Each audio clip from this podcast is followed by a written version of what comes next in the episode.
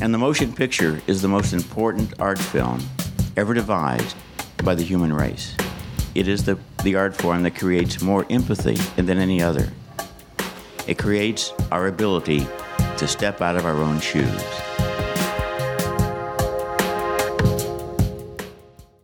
Hello, and welcome to the Great Movies Pod, a retrospective film review show, the podcast where we watch and discuss each of the films covered in Roger Ebert's seminal film essay collection, The Great Movies. I'm Nick Fulton, I'm Janet Gardner. And I'm Dylan Clare.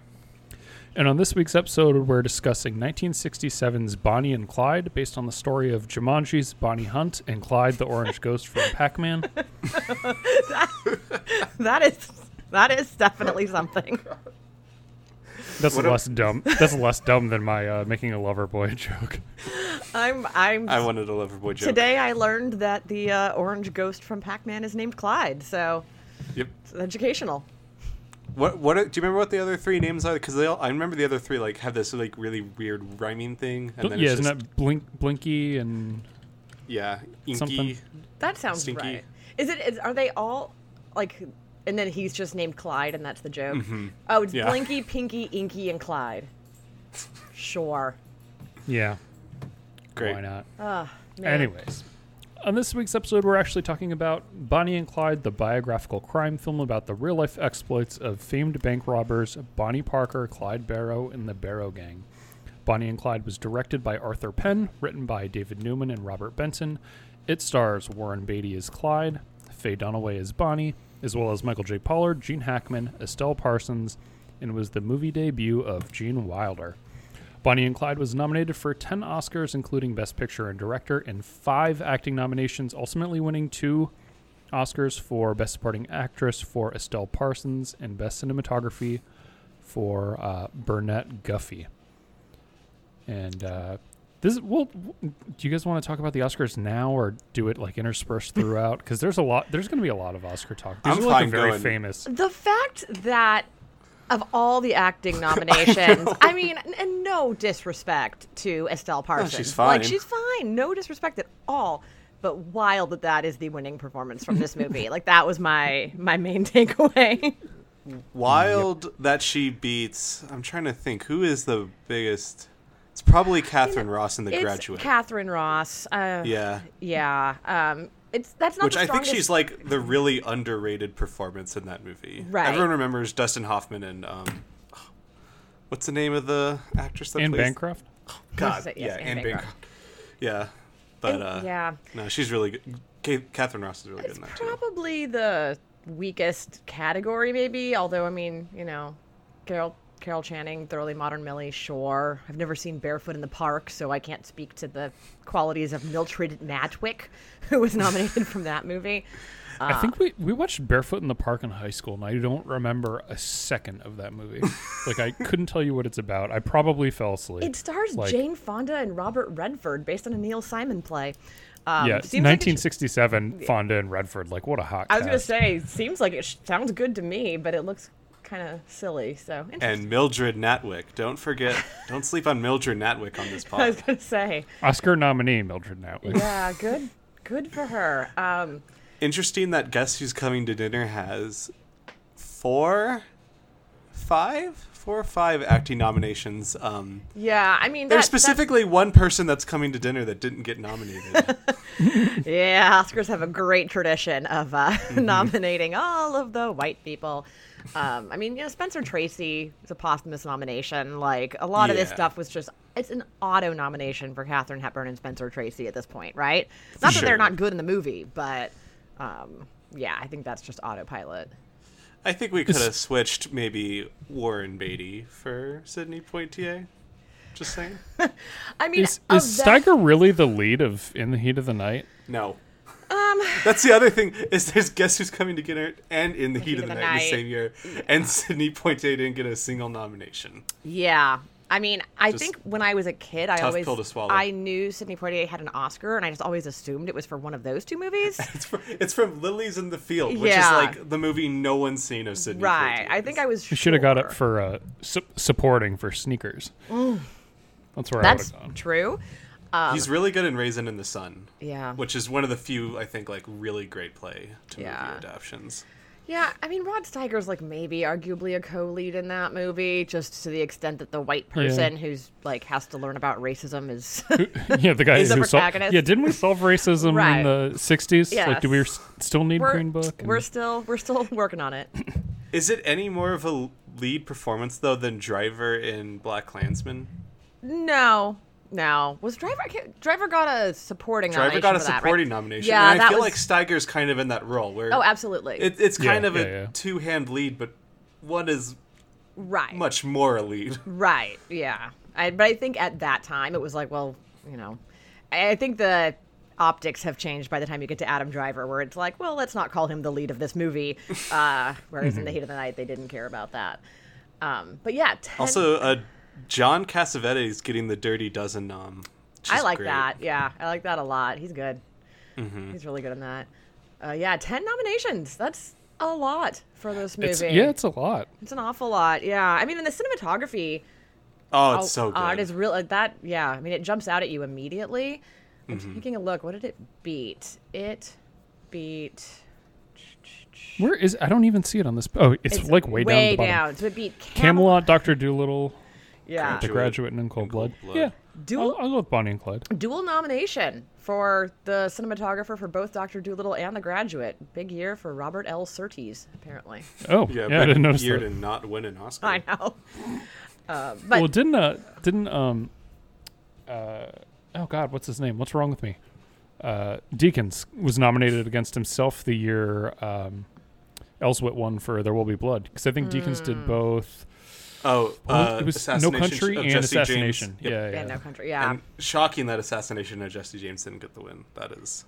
I mean, There Will Be Blood is a pretty good looking movie. yeah, Oh, yeah. That that's and then I think Atonement and something else were rounded out the 5 Mm-hmm. And that's just a that's a god. That's a tier. great. That's a Did- god tier. Did Michael cinematography. Clayton? Did Michael Clayton get a nom for? I didn't think. Because I know so. it got a bunch of stuff that I year. mean, supporting actors. Which that's a at least. pretty slept on movie. That's a great movie. Michael, Michael Clayton. That's a Yeah. fun movie. My my old Twitter bio used to be uh, star of Michael Clayton. What? Why? I, I, I c- couldn't explain it. Okay. I just came up with the idea one day. I was like, "That's funny." I'm gonna put that. Uh, You are the weirdest person sometimes. Oh no, it was it was uh, Diving Bell and the Butterfly, which is a great looking movie. oh yeah. Oh, that is that's a very well shot movie. Yeah. And then the but Yeah. but Janusz Atonement Kaminski. was one, right? yeah, Atonement was the other. Okay, good. Because that that movie's just fucking beautifully Yeah, shot. we watched uh we watched Michael Clayton. I didn't see it in theaters, but when it came out to like rent, um, Mm-hmm. all my friends and I, who we were all in law school at the time, were like, "Let's get together and watch Michael yeah. Clayton," which is a uh, hell of a thing. Oh, That's to a do. lot of lawyers. out there. It's a- it's a- yeah, it was it was great. It was really really fun. Oh, that's I really love good. that movie. Um, yeah, Nick, do you have anything to say about uh, uh, very cold hand Luke uh, snub in this uh, Oh. Oscar season? How did that not get nominated for Best Picture? And like for Best Actor, I would not give it to Steiger. I'm not that into In the Heat of the Night. yeah. It's I mean it's it's fine and it's competently made. It's just And it's got Sidney Poitier freaking killing it. Yeah. yeah yeah like it's it's a, it's a fine enough movie. I I know a lot of people don't like The Graduate. Like Ebert famously turned on The Graduate after. Uh, like he gave it a, a good review initially and then rewatched it later on and was like, "Oh, this is like a young person's movie." Sure. that like doesn't hold up. Uh, I think he's wrong, and I think it's a great movie. Yeah, I love The Um, Graduate. and I still would probably put both The Graduate and I don't know if I would go um, Dustin Hoffman over over Newman, but uh, it's got to be between those two. For It's me. Newman. Luckily, George Kennedy won for supporting actor, Mm-hmm. Oh. yeah. which is weird because I don't even think he's. I don't know. I want to give it a Cassavetes, honestly. Yeah, you know, th- But th- that should really be should have been up there for uh, cinematography. I think. I think. I think. Mm-hmm. Um, Goyan Look looks great. yeah, um, Yeah. I think the big controversy of this Oscar year, I mean, co- controversy, whatever. Um, I mean, it's the Doctor Doolittle nomination, right? Like that's yeah. kind Looking of back, it's like Like, what are they doing? four Yeah. Oh. bona fide classics. Whether or not you like, I mean, I know Graduate is a bit, you know, right. controversial for some people, or Guess Who's Coming to Dinner is kind of dated. Yeah. But like it's still like four classics, and then and then Doctor Dolittle. Yeah. So for for anyone who hasn't or, or hasn't heard of this somehow, there is a book entirely about this I- I- Oscar Uh, yeah, I was race. gonna Yeah, bring that Pictures at a Revolution. Um, and the film journalist critic Mark Harris wrote just basically an entire book about this Oscar race and basically those five movies and what it said about you know the time period and the end of the 60s and how sort of this was the symbolic of the transformation hollywood was going through that you have dr dolittle sitting there and then you have movies like bonnie and clyde and the graduate which were more of the here's where hollywood's going so i've read parts of Yeah. it i haven't read the whole thing um, but it is a fascinating it is a topic rich enough to write an entire book about because it's such a strange point in time for hollywood and the oscars And to bring this full circle, Mark Harris is married to Tony Kushner, who wrote, he's written a bunch of movies, including uh, a few movies for Spielberg, and many of them, like Lincoln, were shot by Janice Kaminsky, who was nominated for cinematography for Diving Bell and the Butterfly. well there you go Nice. So it all it all Comes back comes around. back around, The the last um, Oscars thing I want to briefly mention before we get to the movie though is the Best Actress race. Mm-hmm. Um, who who would you guys pick in this class? I really think it's between 3 Mm-hmm. and neither of the none of the three that I'm thinking of won. Well, I will say, um, again, all due respect to Edith Evans, who was nominated for The Whisperers, a movie that I have not heard of or seen. Um, Yeah. she maybe she is fantastic and would have been a deserving winner. Could be. Uh, Yeah, looks like a sad movie. Um, I, yeah, for me, it's between Anne Bancroft and Audrey Hepburn. Um, those are my sort of clear two. I think, I think Faye Dunaway is great, um, and Catherine Hepburn is fine, but I just am like those two performances for me, Anne Bancroft and Audrey Hepburn, and The Graduate and Wait Until Dark are just my far and away top two. Yeah, I haven't seen Wait Until Dark in Ah, a long time. um, it's been probably since I was in high school. Mm-hmm. Um, but those are the two I was thinking of. But it's it's really tough to top in Bancroft. and Yeah, The I Graduate. mean, it's- she's just so It's one of good. the most iconic performances of all time. Like it just, yeah, it's hard to beat that. I feel like Anne Bancroft probably has less screen time than Catherine Ross, Oh but yeah, I mean, it's it's but just- she's the lead. it's well, it's also it's the um, it's the Hannibal Lecter thing. It's the Yeah. right. It's like when the performance is specter so hanging over yeah, it. when the performance is so big and the character is so important, even if they're on Yeah. screen like not that often, uh, you gotta go like lead performance because Of course. Um. it's just. oh, I'm not Right. begrudging it at all. But no, I mean, it's just a good point. Yeah. I feel like I'm higher on Faye Dunaway than than both of you, because oh, that is not the take that I thought you were going to be coming in with when you were talking about this last night.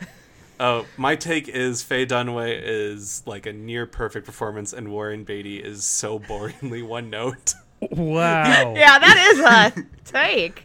Wow, that is like almost the opposite of what I was going to say. Not not that she's boring, but uh, I don't know. I just really like Warren I- Beatty a lot in almost everything. Yeah, I I find don't like Bulworth. Bulworth is weird. I'm not gonna give him. I'm not gonna give him Bulwark. Don't give him. Don't give him Bulworth. What a weird movie. Um, I mean, he raps in it, so there's that. Oh, Yeah, have you seen Bulworth, Dylan? It's probably like kind of before your time. I Yeah. was thinking like I'll just let them talk about their movie. Look, but look. I need an Look explanation. up now. Bulworth. It's a movie about. po- Uh, War- I haven't seen it since I was in high school. Warren Beatty plays a politician who decides to like get down with the youth and basically with black people. Um, Oh is it, no! Who's Is this the, who's uh, the woman is this in a Bill it? Clinton like Not- satire? I mean, it's a weird satire. Is it? Is it Jada Pinkett? Who's the woman? Who's, Halle Berry. Halle Berry, Halle Uh, Berry. Halle Berry, yeah. Um, yeah. Yeah. and Don it's, Cheadle, Isaiah Washington, And Paul he- Sorvino. Paul he Sorvino. does it. There's like there's some threat to his life that's going on in it. Like it's Yeah, he's in the midst of like being under an assassination attempt Right. or something. yeah. So it's it is His career is wild. It is. Um, I mean, I, but I'm I'm with you, Nick. I, I think I think Faye Dunaway is good in this movie, but I think Warren Beatty's doing something really weird in Mm-hmm. this performance. Like it is. I, I thought he got better in like the last act. like the he last does act, I was like, oh, this is like get a fully better formed as it perfor- But the goes. first half to two thirds, I was just like, That's can you move your teeth, man? Can you stop squinting the whole time? Like it's that's just so like funny. he's just trying to be so like I am intense and gangster, and I was just like, This movie, I did read on the production, like it started off as all supposed to be like a comic comic satire of like old gangster movies, and Yeah, kind yeah, of I turned get into that. more of a drama. And his performance in the first half felt like it stayed because it was just funny. It, it, I, it is funny. I didn't really buy a lot of it. I, I I think his performance is funny, but I think that's why I was so fascinated by it because he's he's going so big. Like, I mean, know. he I- has it the- just didn't- Right, he has the limp, which like is like a you know factual thing, and you know Mm-hmm. it's all he cut his toes off and what have you, and he, but it's just. Everything about that performance. Um, I, I, t- I was distracted by his teeth because he has like, he's one of those actors who just has like a movie star like smile, and it's kind of distracting when I'm like, oh, you're a, a gangster from 19 thir- the 1930s, and you have like the world's most perfect teeth and smile. Like, it's always an actor problem. Uh, but for some reason, that jumped out at me. Bec- I think because he was like smirking so often that I was just like, okay, all right, Clyde Barrow, sure, why Yeah, not? it's, it's funny, Dylan, that you say that um, you thought that he gets better throughout the movie because I was gonna say the exact same thing about Faye Dunaway. Like, in when Oh, we okay. first when we first meet her, I'm like, oh god, this accent that she's doing. It takes a And sh- while that- for the that was a accent to choice. settle in. Yeah. yeah, You just get yeah. used So to I it. don't I don't know if it if it got better or I just became accustomed to it. But the first like maybe 20 minutes of this movie, I'm like, Ugh, I don't know, I don't I don't remember not liking this performance. Mm-hmm. At all, but yeah, it, it like it grew on me after a while. Yeah. So, Jana, you'd never seen this before, I correct? had never seen it before. I was obviously like really familiar with it, really familiar with the real story and the movie, and Mm-hmm. um, but I'd never just actually sat down to watch it.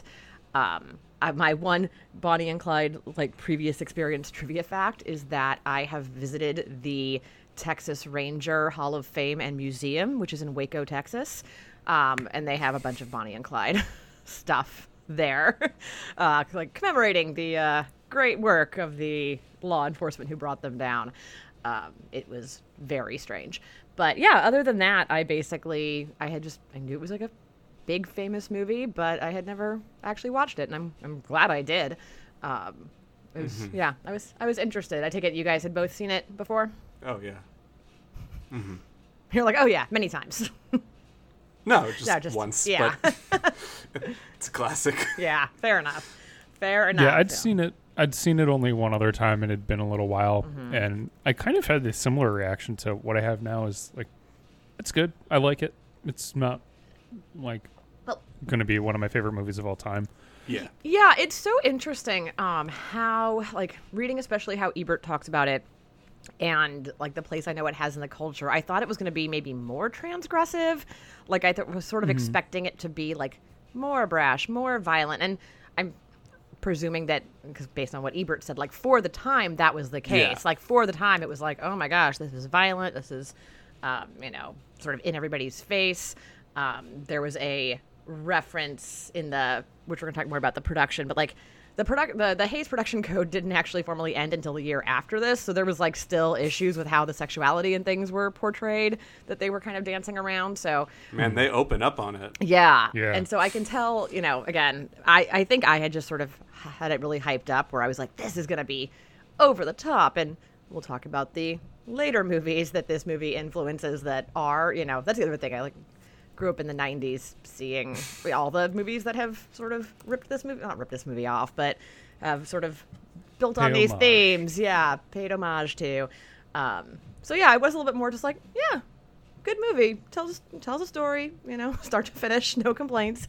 Um, but man, looked great. Those costumes too Oh, are unbelievable. Like especially what they did with Bonnie. it's just a God. it's just a good looking movie. Like it's well shot. It's like the Mm-hmm. cinematography is great. The costumes are great. Like the sets, the cars. Like it just looks good. Was the my- editing was pretty good. Yeah. That was my. main Cut a, they takeaway. cut a lot in the movie. Yeah, they do. It was one of those movies where the editing's very in your face. Noticeable. Yeah. Yeah. Well, this was like sort of the American response to the French New Wave, Mm-hmm. and I mean, we'll talk. We can talk about the how the production they they wanted. Um, or they were like they showed it to Truffaut, Mm-hmm. and he liked it, but was shooting Fahrenheit 451.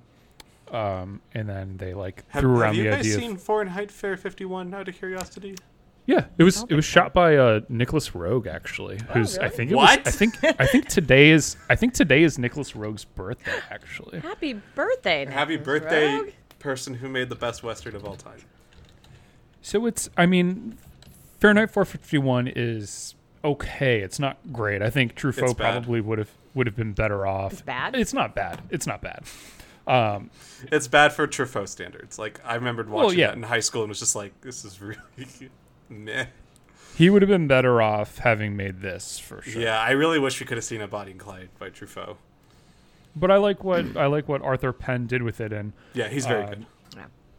Arthur Penn was the one. It sounds like in the original version of the script, um, the CW character was supposed to be like a bigger hulking guy, like a hot dude, basically, and um, Clyde was supposed to be bisexual, and it was supposed to be like a m- menage a trois between the three of them. And Penn felt uncomfortable with that, not for a problematic reason. Um, but actually, kind of conversely, he said if we if we have him, you know, both being a criminal and bisexual, people are gonna like turn it into a, th- a thing where he's a deviant. So Yeah, I thought that was so They made him- fascinating yeah. too. Like, yeah, that was I read that also. I was like, because yeah, you first see well they weren't comfortable having you know a bisexual main character, and you're like, okay, fine, everybody's Oh, God, the terrible, 60s, right? But, then but, when yeah. you see the explanation, that was like, well, if you know he's a criminal and a murderer, and so if we make him bisexual, they'll associate it with deviance. I'm like, oh, Right. okay, yeah, that's you know that's actually something good to think about. yeah, and that's something that like, I mean, decades later, Silence of the Lambs gets some flack for. Yeah. Um, so yeah. I, I think it was point. a, a a good decision on his part, and I, I actually really like what they do. Where instead of having him be bisexual, they changed it to him being impotent, Mm-hmm. and that's like my favorite part of the movie. Like all the commentary. b- it's with really his- interesting. His impotence, and it's you. It's so ironic that the person who's impotent is like Uh, Right. one of the most notorious like Lotharios in Hollywood legendary, history. Yeah. legendary ladies man, Warren Beatty. Exactly. so yeah. that's. I kind of wondered if maybe that's like. i- You know, it, it almost feels like there's a meta element to it when you're watching it. And I don't know if at the time it would have felt that way. Probably. He was already insanely famous. Um, but it definitely feels like there's a meta element. And I have to wonder if maybe more, someone like Warren Beatty was more comfortable playing that role because he's like, "Pfft, every everyone knows that's not me in real life. Like I don't have to worry that everyone's going to see me play this part and then associate me with like you know having some sort of sexual dysfunction. It's like no, no, Warren, we know. you, Right. you got it all working. You're fine. All right. So um, the movie starts, like Dylan said, on Bonnie, who is in her bed, like not wearing any clothes. Yeah, real, just real naked from minute one. Yeah, Um, super naked. yeah, I did like In, how in a minute two and three. I did like how um, you see her when they first show her sort of laying in bed. Um, they're shooting it like through the bed frame, so she's kind of like she's behind bars, um, Mm-hmm. you know. Yeah, and yeah. so it's like it's yeah, they're not subtle, but in a good way. I feel like it's a very Yeah. quick establishing uh, the tone here. So she peeks out the window and sees a handsome young man trying to steal her mother's car. So she shouts to him and uh, decides, yeah, uh, guess I'm going to do this today. Like any sane person would do. Yeah, Yeah. I did think that this section was kind of rushed. How Oh, it was just so jumped- rushed. so rushed. It's so confusing at first. Like, I mean, I get that, sh- you know. She doesn't even tell her mom. Right, that she wants to escape her boring life, and then he, of course, does a full like psychoanalysis of her and why she's doing what she's doing. But it's after the fact. We just Hmm. I see her. always hate scenes like that. Yeah, but we just but we just see her like just go, and you're like, oh, okay. And we haven't even seen her life be boring. All we know Right. about her is that she lies around naked in yeah, bed. in a nice house. Like, what's Yeah. what's her problem here? so they go off to uh, get a couple cokes, Mm-hmm. and I guess it's during that scene and the scene before that where they're talking about like their history. He he kind of pins down that she's a Mm-hmm. waitress. Oh, hold on. Hold on. We forgot to mention something which is the actual way the movie starts, which is Oh, the very it cool opens Oh, up yeah. with opening like credits. Mm-hmm. a bunch of like f- almost like photo albums of like their history, which was a really smart and very quick way of just setting up like who these people were. Yeah. Like where and especially not just the characters but like the time The period time. they were in, Right. um, which I thought worked very effectively. Yeah. So That's- sorry, I, I got us distracted on the naked fate. No, that um th- that is um that's what jumped out at me too. Like the first thing I noted that those opening credits like again, just really establish the tone, really um yeah, but like even more so that it tells you anything about the characters, it just tells you like the time and the place they're living in, which I think is helpful because of all the things that this movie does really well, um, like I, I don't know parts of it i'm like i can just tell it's the 60s in some ways like some of some of the ways it's shot like not in the just the way the characters look and everything um, so it was helpful for me to just sort of have that opening to say you know this you know it's the depression it's west texas everybody's miserable um, and it yeah helps a little bit even if then we don't get any real sense of bonnie's problem until Clyde uh, tells her, what is it he says? Something about like, you hate your white uniform. And she's like, it's pink. yeah. It's like, all right. I did like that part. and then she or d- he just kind of says like he I, you know i just got out of state prison for armed robbery and when they're drinking coke she asks him what it's like and you think that she's asking about prison but really she's asking about what is robbery like and he busts out his gun and she touches it in the most sexual way Yeah, that was Possible. some Oh, yeah. real innuendo right there. Oh, yeah. That felt like big sleep almost. Just yeah, yeah. we have a code here. Let's use something else for Yeah. the penis. Yeah.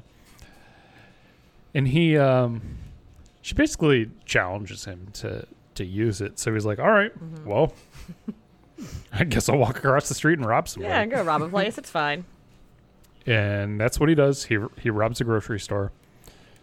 And after that, they hop in his car. We hear some the twangiest bluegrass music Ah. just that's ever been And it's always when they're in the car. Like I've, it, it's pretty much always kicks in when they're like riding down those dirt roads and being chased or making an escape, and then you get your fun twangy bluegrass soundtrack. What did you guys think about the bluegrass music? I liked it. Um, it's a little out of like it kind of like I was saying, it kind of comes out of nowhere. It just like comes on strong when they're driving in the car, and there's there's no music otherwise in the movie really. Like it's Yeah. it's used like fairly sparingly. It's a little jarring, but I thought it was fun. Kind of added some energy. I, I I had a note that I felt like the music choices. Um, I thought like in of itself the music was very good, but it felt like one of the things that was left from like a comic Bonnie and Clyde Sure. movie. yeah, It it almost reminded me of like the Oh Brother Where Art Thou score. sure. I guess And- yeah. That's a great comparison. Yeah. where it's like there, there's these bumbling idiots that kind of do some crime.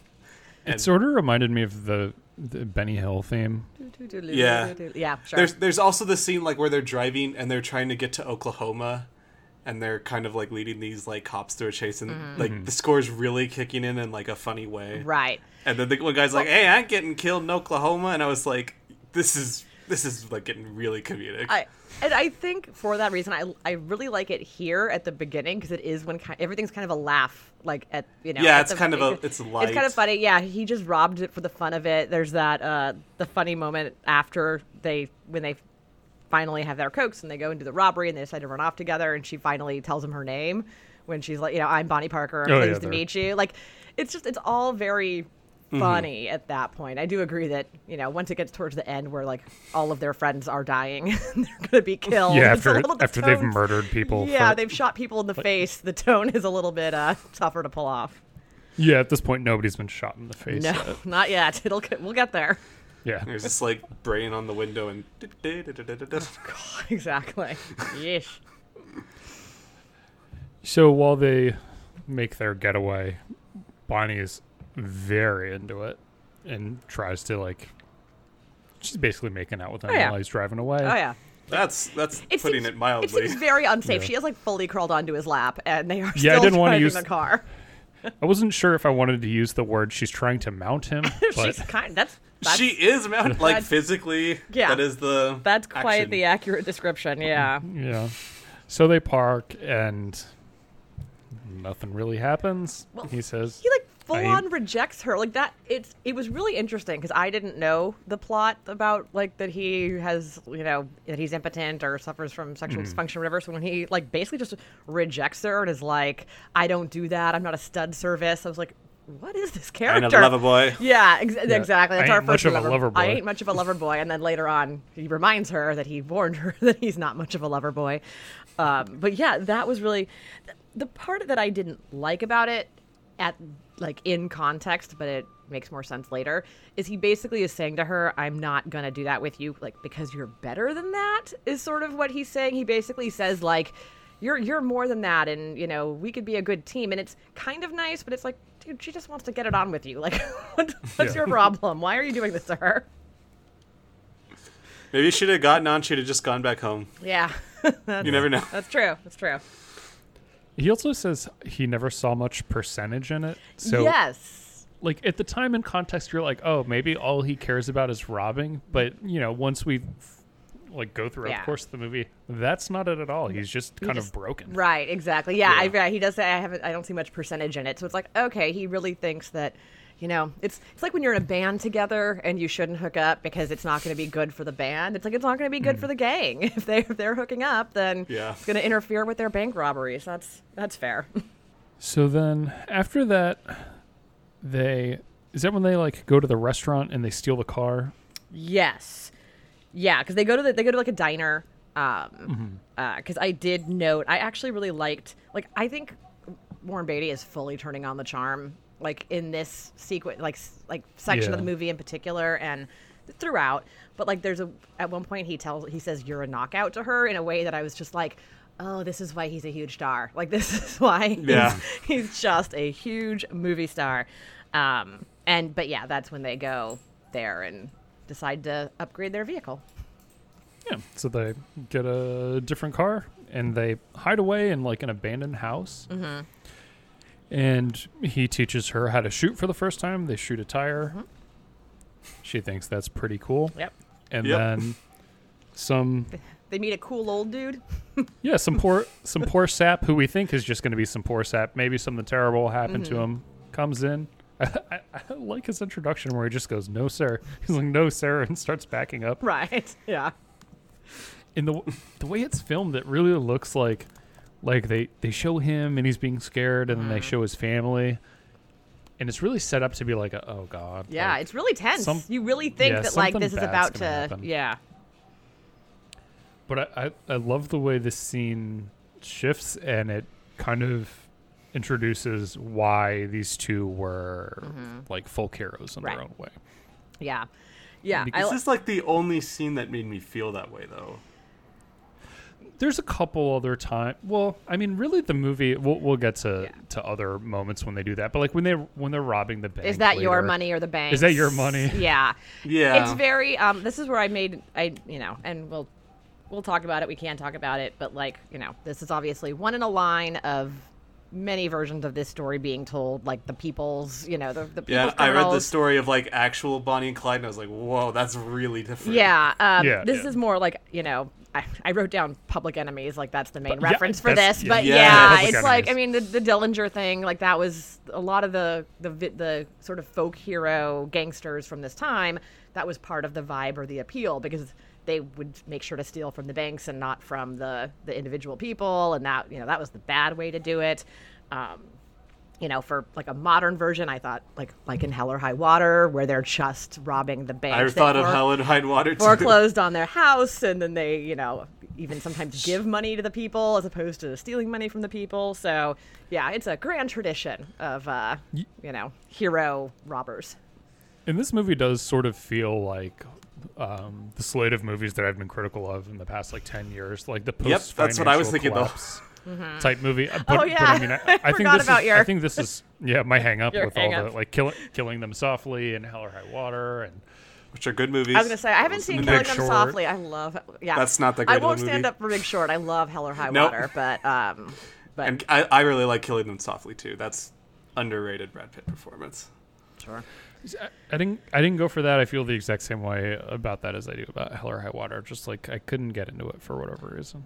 Yeah, I don't. Th- I think if you're not into Hell or High Water, you're really not going to be into Killing yeah, Softly. Yeah, yeah, yeah. It's, like, it's like Hell or High Water, but like turned up. Yeah. I also, I mean, Yeah. not not to go on a huge tangent, but I, I just, I also think Hell or High Water like looks great. Like there's something, and it, it's like the, Ah, looks and so it's like the, good. the No Country for Old Men thing too. It's like just shoot a bunch in like the the vistas of Texas and West Texas, and like That's a it- sweaty movie, by the way. Oh, after Hel- we taled about last week, oh my god, Hell or High Ben Water. Foster's just like perspired everywhere. Oh my on god, me. that is. Oh, and J- uh, Jeff Bridges too. He is he is always Old like ass Oh, Jeff swe- Bridges. exactly just like clomping around in that movie. Um, Yeah. But yeah, that, that's. I'm glad you thought of that. Those were the two notes I made. Were Public Enemies and Hell and High Water Mm-hmm. um, are both clearly like very like in the same vein of. I would say influenced by this. I mean, Public Enemies is about a s- different set of real people, um, but Mm-hmm. it's all going for the same emotions. I think. Yeah, Th- I, like my main two, um, like e- Ebert mentions like a litany of movies that were kind of descendants of this, and the two that I always that like jump to my mind the most are, and and it's weird because um, I think that Badlands is a straight up masterpiece, it is. and then on the other end of the spectrum, Natural Born Killers, which I think is like an absolute disaster. Sure. I mean, I will say so. When I read that sentence, I don't think what I mean. I don't think what Ebert's saying is is wrong. Like these are all clearly movies that are about Yes, the same like- thing. Right, right. Um, It's just like he's like comparing like these great movies that came after that Yeah. have been inspired by stuff like Bonnie and Clyde. And it's just like Yeah, it's it Days is- of Heaven. yeah. He Natural starts Killers. with Badlands and then ends with Natural Born Killers, and that's a real spectrum. Not not that I've, Mm-hmm. I haven't seen Badlands yet. I'm going to soon because I want to watch it before Days of Heaven.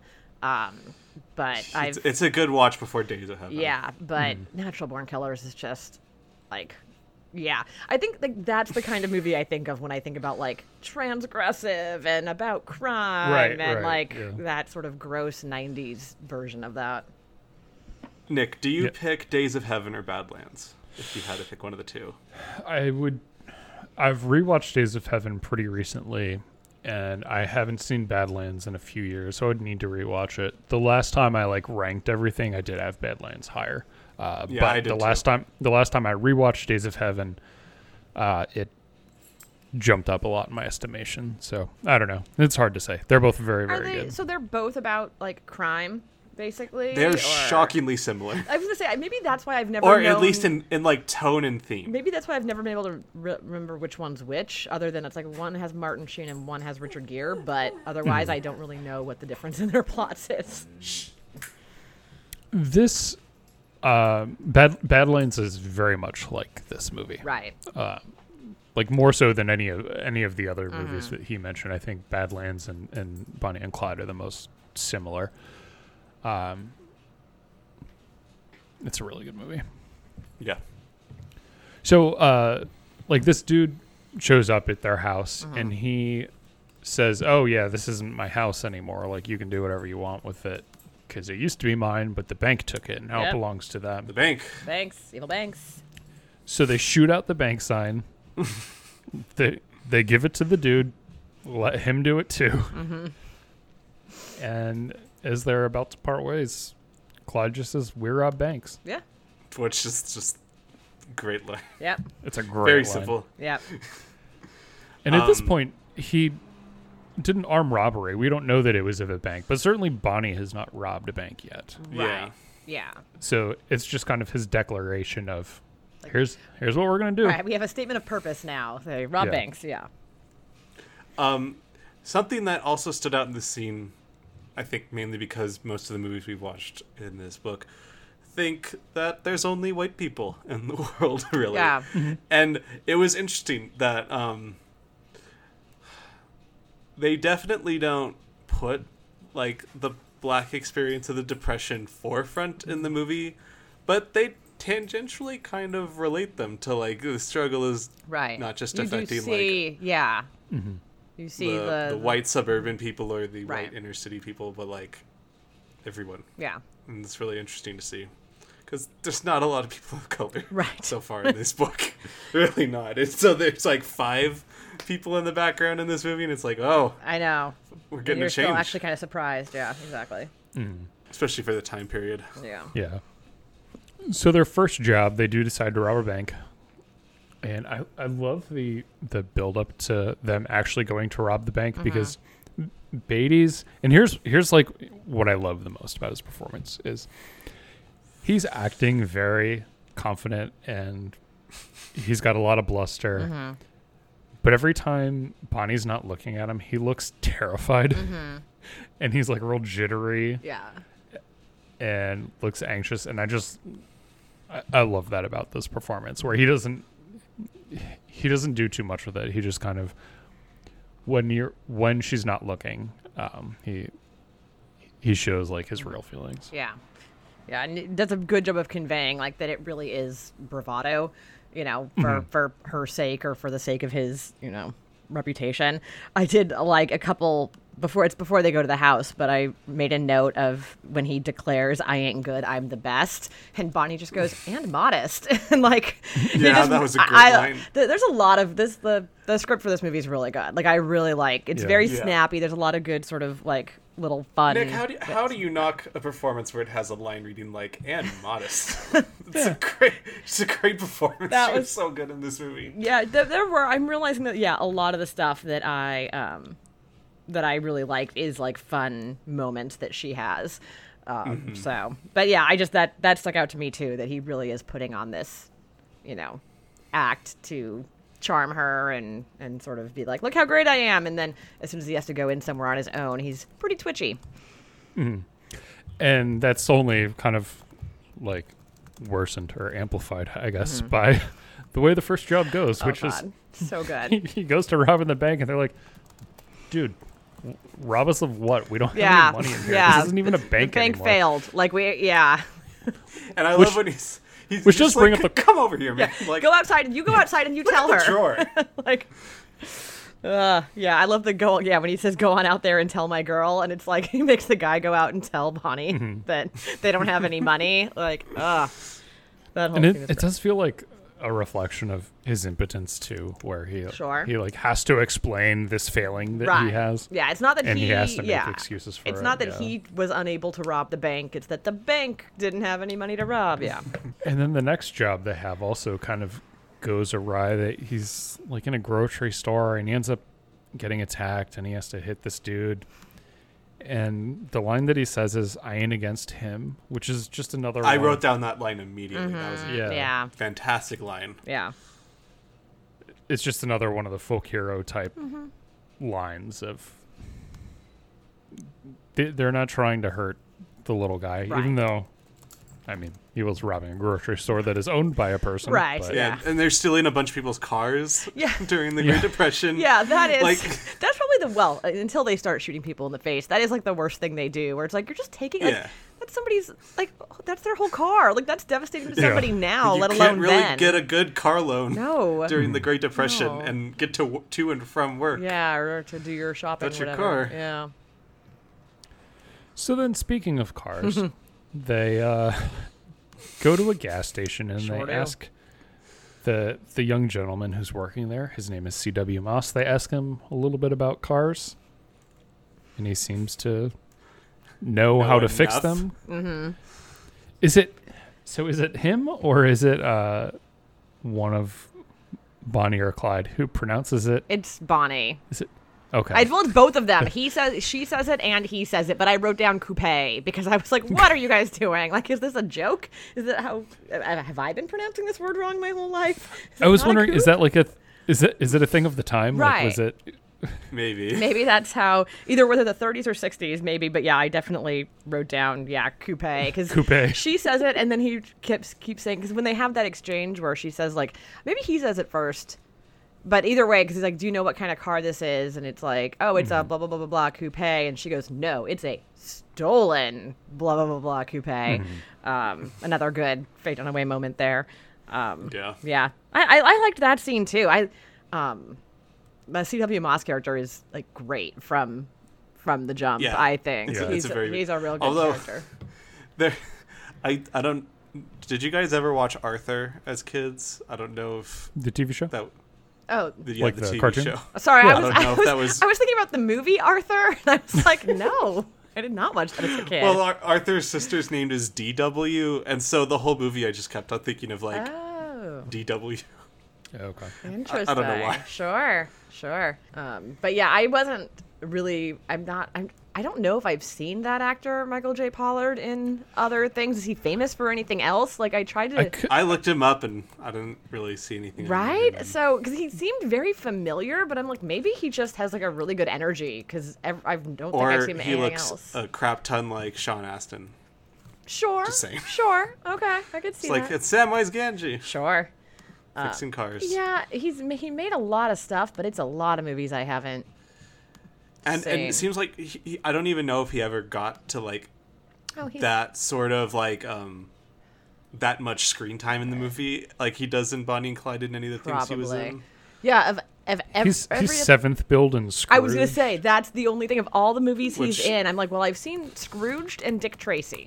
That, and And that's I don't it. even remember the character of Yeah. uh who is he? Oh, he's the friend or he's uh Herman, the the guy who freezes to death. Oh, sh- okay. Sure. Uh, I, I had the exact same reaction where I was like, oh, like, I've seen this guy before. Like, Hmm. Yeah. I've seen him in tons of stuff. Yeah. What have I seen him in? And then I looked and I was like, Nothing. "Me- no, I'm apparently not. and he I'm- just has kind of that look. Yeah, and I've definitely heard his name, but I'm realizing now it's because, well, he was nominated for an Oscar for this movie and was in a lot of other things, even if I didn't see him. So, um, Yeah. yeah, that's probably why. Uh, but yeah, he's great. Uh, he's he's a great character, and you, I like Get your Oscar. yeah, yeah. and i like that um you know it, it, that also does a good job of conveying what is so compelling about bonnie and clyde that someone would be just like sure I'll, i'm along for the ride i'll jump in the car let's go um it is funny because they when they're talking to him about cars and they ask him if he's a good driver i just laughed and then he jumps in the back seat and they drive away Yeah. okay i guess i'll just drive some other time it's fine I, and I do like that they basically seduce him the way Clyde did to Bonnie Right. in the f- like second scene of the movie. really makes you wonder how that would have played if he it then actually ended it would up have been. like yeah being in a relationship with them like 'cause it kind of has that vibe like you're saying it's very like charismatic and you can tell he's kind of into him and yeah interesting Did you guys get the vibe throughout the movie that he was in love with Bonnie? Or Yeah. was I just reading too no much i into it? yeah it seems like he has at, like at least some sort of crush on her or some kind of you know Mm-hmm. fondness or tenderness for her yeah. Like when when he was talking about like, oh Bonnie likes my tattoo. Mm-hmm. Yeah, yeah. Or like when when God, she that gets shot and they're tattoo. like laying down, he like kind of like puts his arm on her. yeah Can't blame him though. I mean, Bonnie looks She's- exactly like Fade on Away. exactly she is so like And she looks very. I, I mean, one of the, my main comments on this movie that is that it really didn't feel very dated at all, Mm-hmm. and like some of the ways it shot the set pieces or the violence used. But like Faye Dunaway does not look like an old Hollywood s- star. Like, no, she damn. she looks like a nineteen like a high fashion model from 1967 is what she looks like. Like she's so Yeah.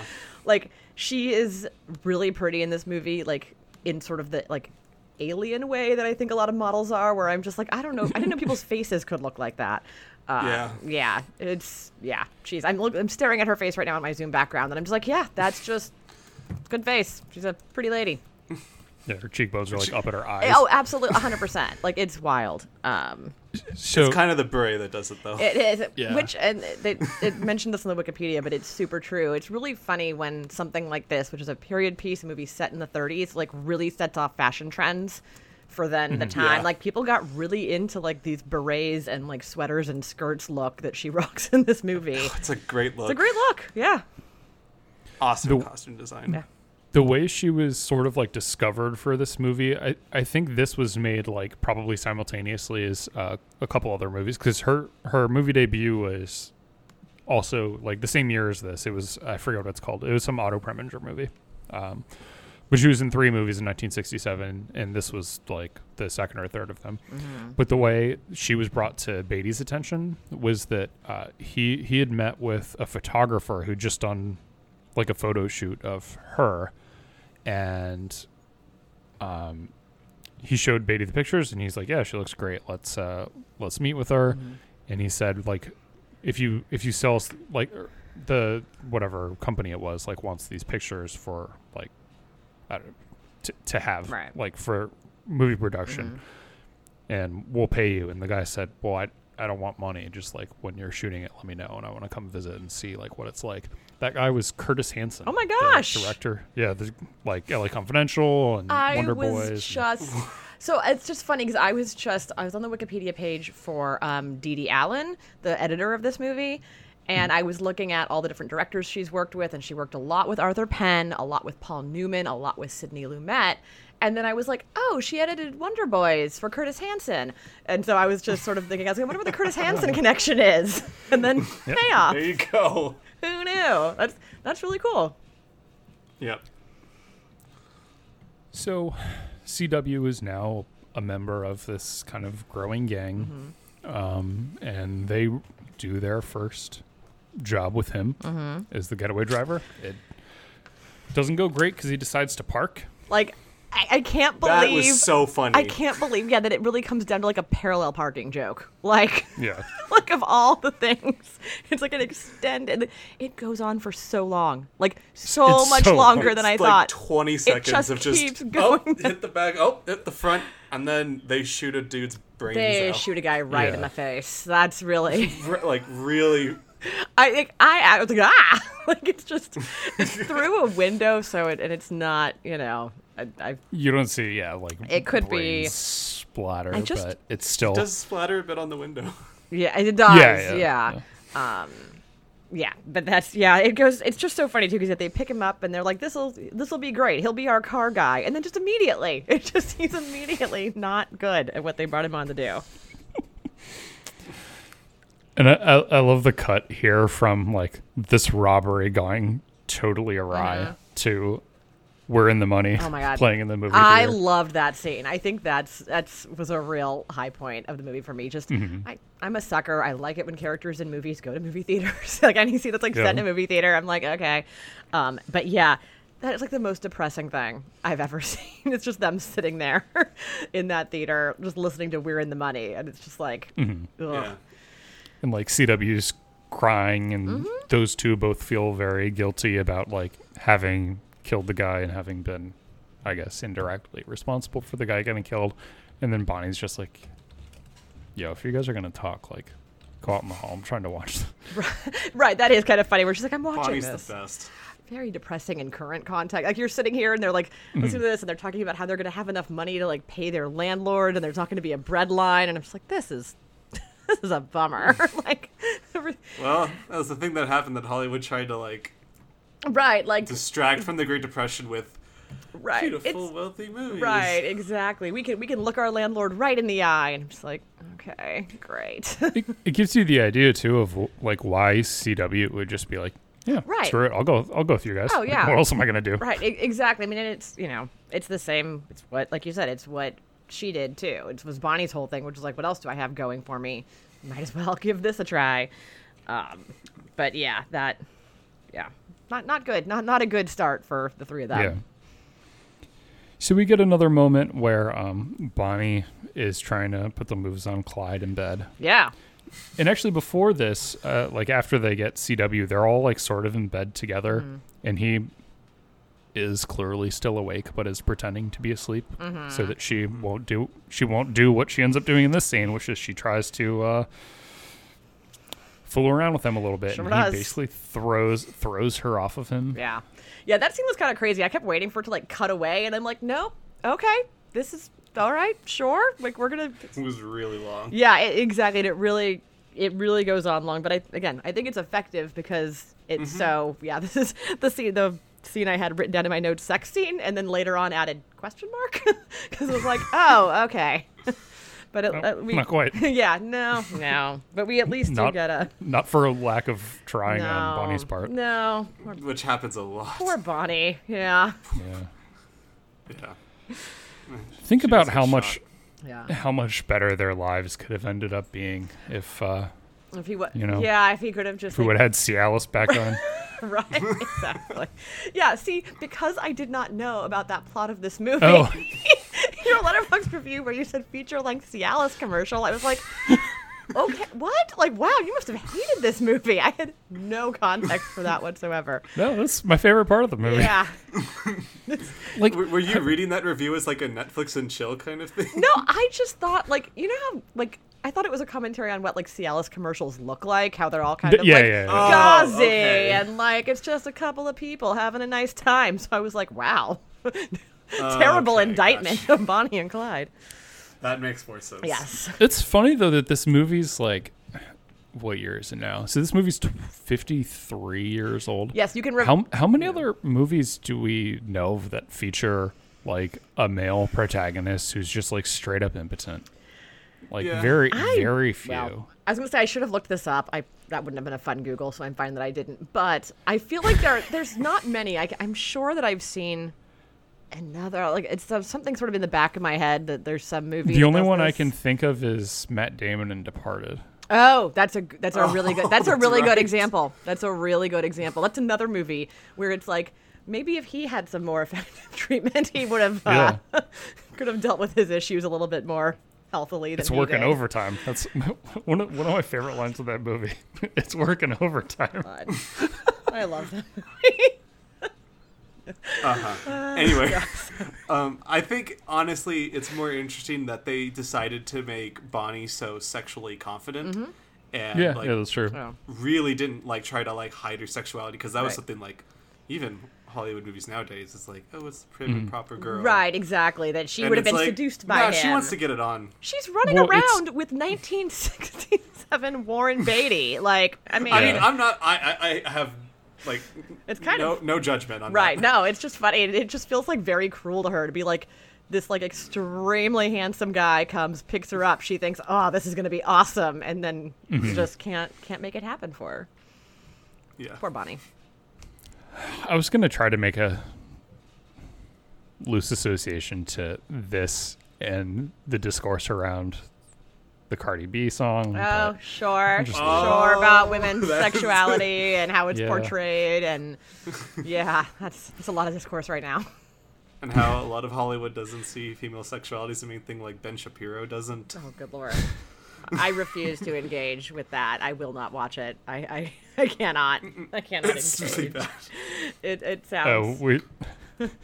I, I had to explain because Nellie is not uh, extremely online, Ah, good for her. so I had to explain all about Ben Shapiro to her, and then showed her that, and you she had to thinks explain it's I thought you were gonna say like I had to explain like the WAP controversy Yeah. not no, no. I Ben just had to explain. Shapiro I just had to explain who Ben Shapiro was, to Was, her, ugh. and then showed her the Ben Shapiro WAP stuff, and she thought it was hilarious.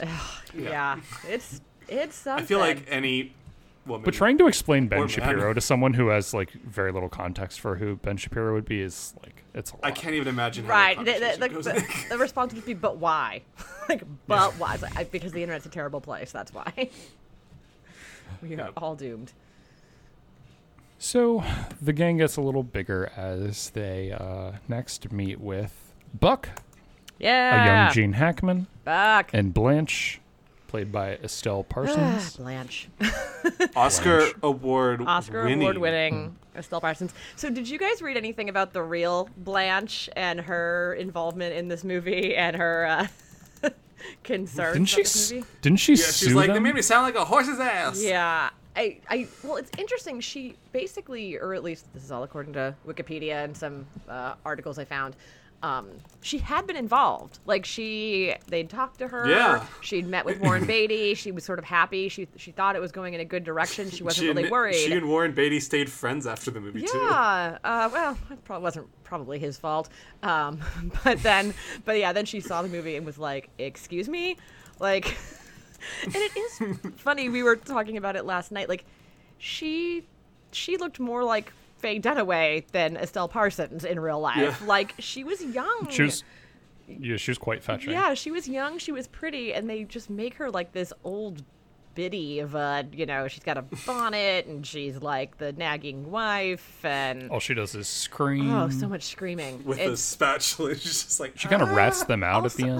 like, any this, this happens not all the the, best. time, but like any time, it's always a almost always a female character when like you're under attack or like the pe- people are coming for you and you're like, I know what I'm going to do. I'm going to scream at the top of my lungs and just run out in the middle of the situation. It's like, of all the things, even if I were terrified, I would be like crawling into a closet or something. Like, I would not be screaming Yeah. at the top of my lungs and just running around. Like, ugh. Doesn't doesn't she still have the spatula in her hand? Uh-huh. Yeah. That's She that's just the fully fu- runs out with the I spatula. was dying laughing, and freaking Gene Hackman has half of his face blown off, and I just can't stop laughing at the spatula. Yeah. Again, they needed to shore that tone up just a bit. Yes. Yes. Maybe my biggest problem with the movie.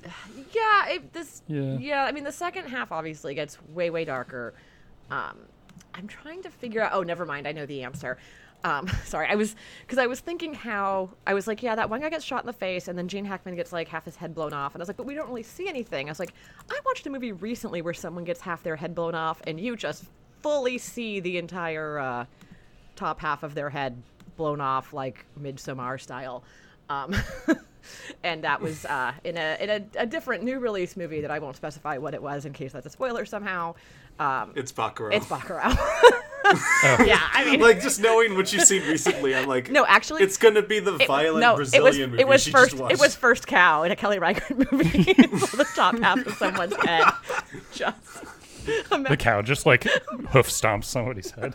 yeah. Speaking of tone going out of whack, but yeah, no, I had to check my letterbox. It was driving me crazy. I'm like, because I have the image in my head of somebody's like skull caved in, and I was like, what? What movie Yeah. did that to me? And it was uh, Baccarat. Breaking Bad. Y- Yep, sure, yep.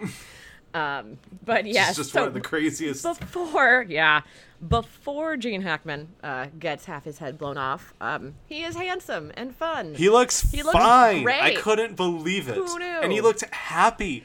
And he looked charismatic. what Gene Hackman that's is what this? I and realized. what did you do to this Gene Hackman? That's what I realized really threw me. Was just he was just smiling. He was just smiling so much and just seemed chill and like calm, and um, And he has a really good smile. because he goes so Gene Hackman after this, I feel like, or around this time, then goes through a phase where he just doesn't smile for like 30 years. like he's just Yeah, it's a Tom- he's it's a Tommy just Lee in the Jones thing. French He's just Connection. like- he's ju- you know in the conversation. Um, and then by the time he's like an older actor and he's smiling and things, it looks nefarious by then.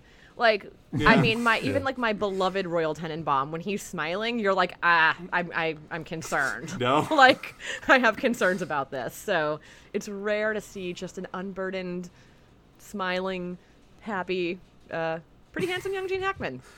I'll been dig it. reti- he's been retired for 16 years. Yeah, good for him. I think he lives in New Mexico, Oh God. actually. He Wow, does. he's Yeah. he's 90. He's good not- for yeah. good for Gene. So that's What? that's how I realized. This is when I realized that my uh, Warren Beatty math was mad because I was freaking out thinking Warren Beatty was forty, and I was like, wait, this movie's fifty years old. Warren Beatty is not ninety something, and so I was like, oh, okay, he was only thirty. But that's when I realized that oh, that means Gene Hackman is ninety, um, yeah. because Warren yeah. Beatty's 80 then? Yes. Good lord. When he did the uh, Academy Awards, Oscars. Oh my god, the, the tough Just a- the tough thing about he watching still looked good. But yeah, Yeah. It, I mean, he looked like he made himself look like a fool. Well, the- the tough but thing about- he looked freaking good for it being 80. about watching Bonnie and Clyde now is like that is my main association with Bonnie and Clyde because that's why no. that's why they were presenting it was the 50th anniversary yeah. of Bonnie and Clyde, um, and so there were a few times every time every time that like Clyde did something, Matt would just go Warren, what did you do? that's you say that all the time. That's like our Yes. go-to reference is just Jimmy Kimmel going Warren, what did you do? Um, I, w- I was thinking a lot about when like uh, Faye Dunaway had to like slap him, just like, oh stop it. When Oh, he, he yeah. was I- like, Give me that. and I was just picturing like Faye Dunaway doing that to Clyde. I get during like the- stressed thinking about that whole situation. Like it, it, s- it stresses me out now, f- three, four years later. Um, just and I, I don't want to talk about this very much any any more than what I'm about to say because it's no fun. But I did spend a lot of time thinking about how you look at Warren Beatty now and you're like, man, Warren Beatty, same guy. Like he looks great. And then you look at Faye Dunaway now, and it is a different. If she if she's eighty though, she Conversation. still looks good for her yeah, age. she does. She just has um, But War- Warren is aged like a Yeah. peach, man. Like, she she just seemingly i th- you know I, I think she may have and i don't know her personal life um you know done some of the things that actresses maybe do to try to hang Yeah. on to Yeah. their appearances and it just her face just doesn't look the same anymore, and it bums me out. Yeah, she looks. I mean, she's an eight-year-old woman, and she's beautiful, but it's like, oh, her face is. You done, you done some stuff to it, Faye. Um, and men, men and women are allowed to age differently in that industry. Yeah. Um, but Warren Beatty, like, and I also, if he's had any work done, looks great. like he looks like himself. His came out well. Yeah, he doesn't have like the weird eye situation that people like uh, rest in peace, you know, Burt Reynolds kind of got later in his life, where it's like, what, Yeah, what did you yeah. do around? Yeah, um, but yeah, uh, poor. Bert, what did you do? Yeah, He's exactly. got he's got Annette Bennett keeping him young at heart. Sure does. Oh, I love them. I love that they're married. Wait, they're married? Oh, they've been married They're not- for yeah. They've been married for like 25 years now. Warren Beatty finally Yeah, settled down. uh, since '92. there you go. 28 years. He fin- he finally settled down. Right Yeah. right right around like Dick Tracy era. Uh, married well, married uh, Annette Benning and like after it was like after he dated Madonna, I think he was like, okay. He dated Madonna? Uh, yeah, Who didn't? Who didn't? I was want a gonna baby, though? say, Come on. yeah. Um, but yeah, no, him and him and Annette Benning are a, a very nice seeming married couple. Um, Mm-hmm. But yes, oh, back back to young Jane Hackman. Um, the other thing I noted because I was going to ask you guys because you guys have brothers. Was that like in a wild amount of roughhousing between these two adult brothers who just were like doing a ton of just like play wrestling? Like, is that? I mean, I'm an only child. I have Yeah. no context to be like, why are you like fight like play fighting with each other? Um, I mean, it- I- I've never done that with my brother. Yeah, same. yeah, it just it was it was cute. Like they they seemed it was Do you nice. have a brother, Nick? Yeah, I've got a younger brother. Oh, I thought you just had a sister.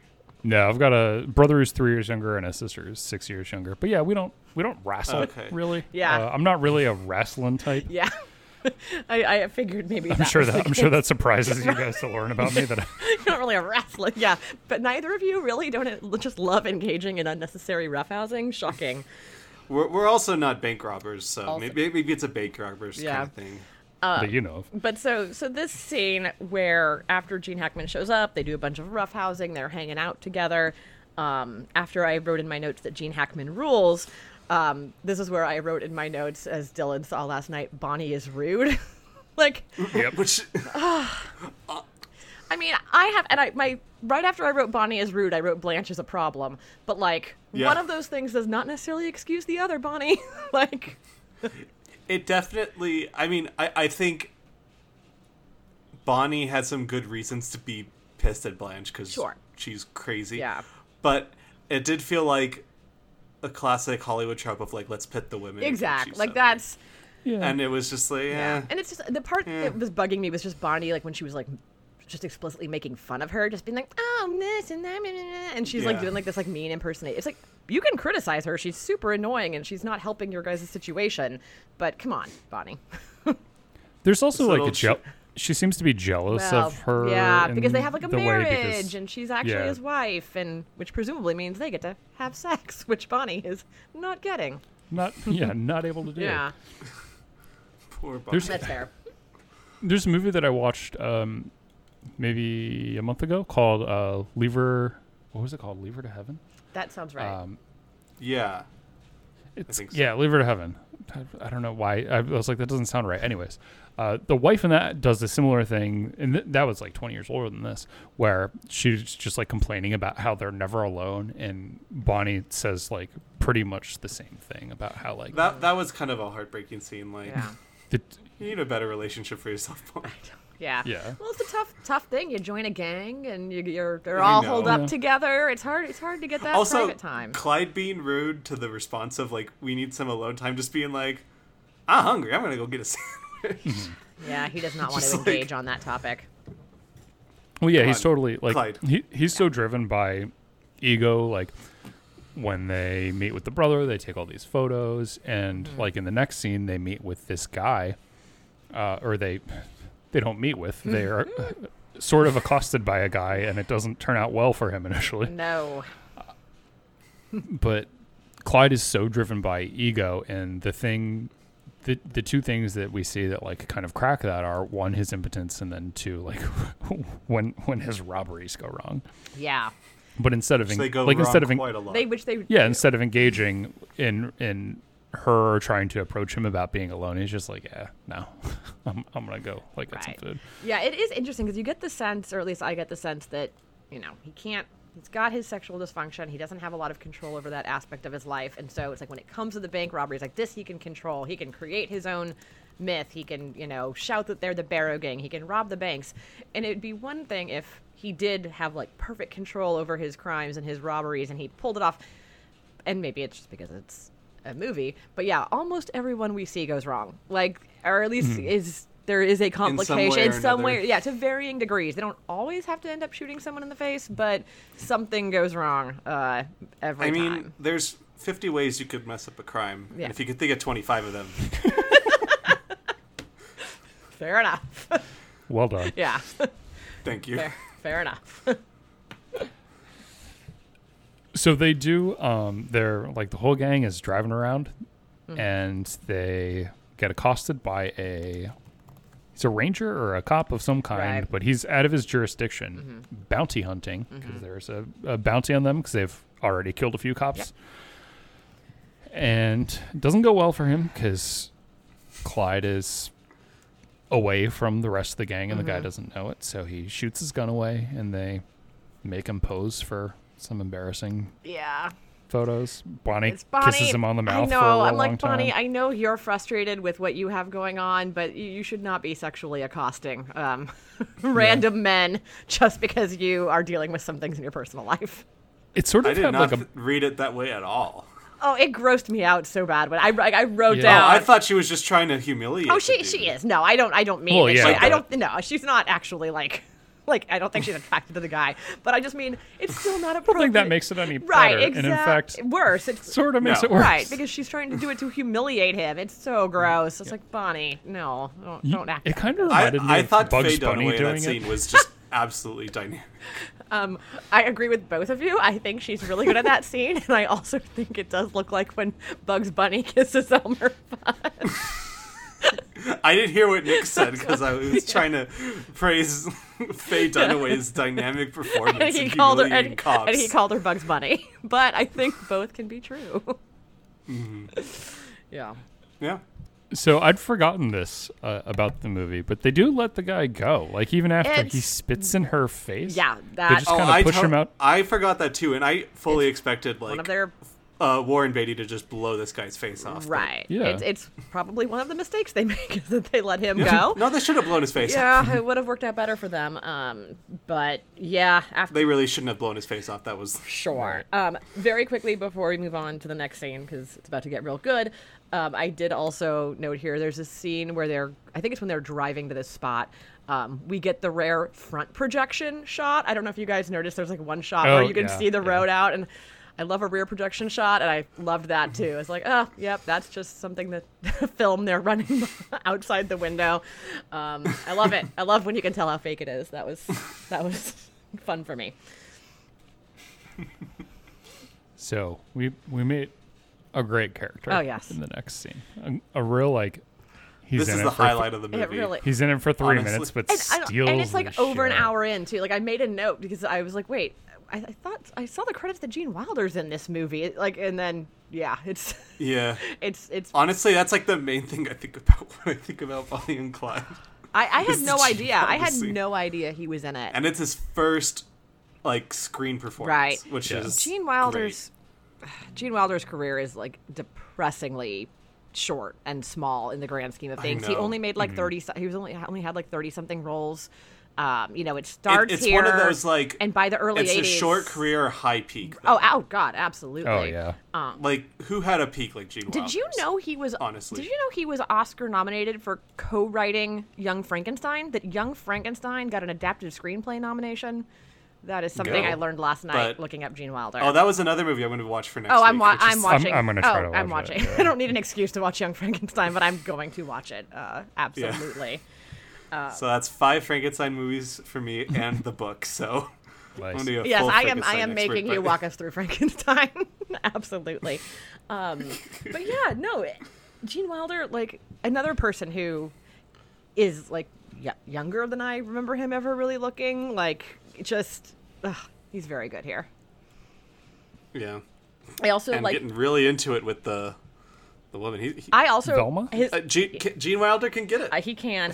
Also, his girlfriend um, looks exactly like Marcia Gay Harden. That's my entire um, Oh, she kind of reference point. Yeah. yeah, because we did the thing where Matt turns to me and goes, "Who does she look like?" And I said, "Marcia Gay Harden." He was like, "Yes."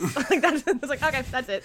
She just has like the dark hair and like the you know pretty eyes and stuff. Um, yeah. But yeah, You just say they're making out, and they the the Barrow gang steal his car. Yeah. So he takes the car that they were in and ch- chase after, Mm-hmm. and then they just decide to bail because oh they could have guns, and the gang just goes, let's chase after those people who are chasing us. Like why not? Yeah. Sounds like it's sounds like it'd be a hoot. it's the it's the risk you run. You know, we start chasing Yeah. somebody, they might turn around and start chasing you. Yeah, um, and I think Jane Wilder's just amazing comedic de- delivery Oh, yeah. is on form right there. Where he's just like, "Velma, step on it. Yeah. Velma, Velma. step on it. Velma, It's step on it, Velma." no, it's it's it's very like very Gene Wilder. Uh, that that is like really is Gene Wilder. the, if you the can sort get of it. like yeah, starting like low, Like- like, sort of being deadpan, and then it just like builds and builds. to pure insanity. Yeah. My favorite bit of their whole interaction. So the gang like picks them up and and they like drive around and get burgers together. Basically, when they're eating the burgers, he's got like the napkin on his shirt. oh Really man. made me I want really a hope that burger. was Gene Wilder's decision. right. It's- It's like, I it's- gotta keep my gotta keep my costume clean. Yeah. And then uh, basically they they ask him what he does, and he says he's a he's an undertaker, he's a mortician. and then There's Bonnie one goes, thing that happens before that, which is she they ask them how old they are, Mm-hmm. Oh, right? yeah. And the wife's like, "Oh, I'm 35," and Gene Wilder's like, That- the fuck you are." That was hilarious. That was Yes. so. It's played. like I don't, he just looks like he, mortified. yeah, he does. It's like, oh god, That's not what you told me. right? I know. I was. He doesn't even like. I was like, oh no, she. You forgot you told him you were 29. What are we, what are I'm we glad doing they. here? I'm glad they didn't like make a thing out of it in the middle of the scene, but like just Gene Right. Wilder's expression says Ex- enough. Like it's great. Exactly. I thought it was going to be a whole thing, but yeah, he just does that like what, and then they just keep going. So uh, yeah, after they find out his job, um, Bonnie immediately like goes get them the hell out of the car, Mm-hmm. and then she disappears for a little bit, and they don't really know. I mean, a very little bit. It's like yeah. the beginning of one scene, Yeah. but it seems to be that she's having guilt or like nostalgia's not the right word, but she's having some kind of ennui about leaving her mother, Right. who's getting up there. Yeah. so they decide to have what seems like a family reunion of s- like a, a very strange family reunion Yeah. and they meet with bonnie's mom and some other family members and clyde tries to charm the mother and it doesn't really work out very well you'd think you sort of think that he's going to be able to do it because he's, always done it been before. super charming Yeah. and he basically says like oh yeah bonnie's always talking about how we should move down the street from you and she's like no i don't want that because She's like, "They'll kill you." Yeah. Exactly. Like you. Yeah. She's like, you'll be dead within a week or something like that.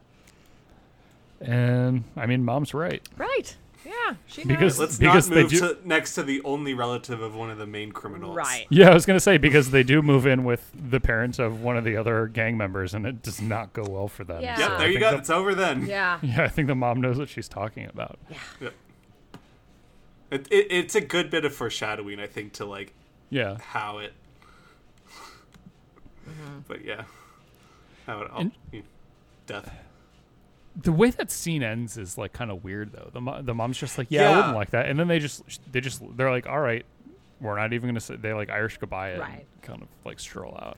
Yeah, which is weird because the rest of the scene is like so damn good. Yeah. Yeah. I wish they kind of like plotted the rest of the scene out better, but like it starts feeling like Days of Heaven. Honestly, it's just like this Right. The, the, like mystical plain countryside of right. death and nothing. and I, I honestly. do think this whole like this as we get toward like tor- ramping up towards the end of the movie everything does get a little bit more like it just sort of goes from one scene to the next and i it's like building towards sort of the inevitability of how you can just feel like at every scene i think that it seems like this is not going to end well for them and it's sort of like settling on them that they realize that Yeah, and it doesn't end well because the next like big set piece, um, CW and Blanche go into town and they both sort of like talk about their regrets that they have together while they're picking up food. yeah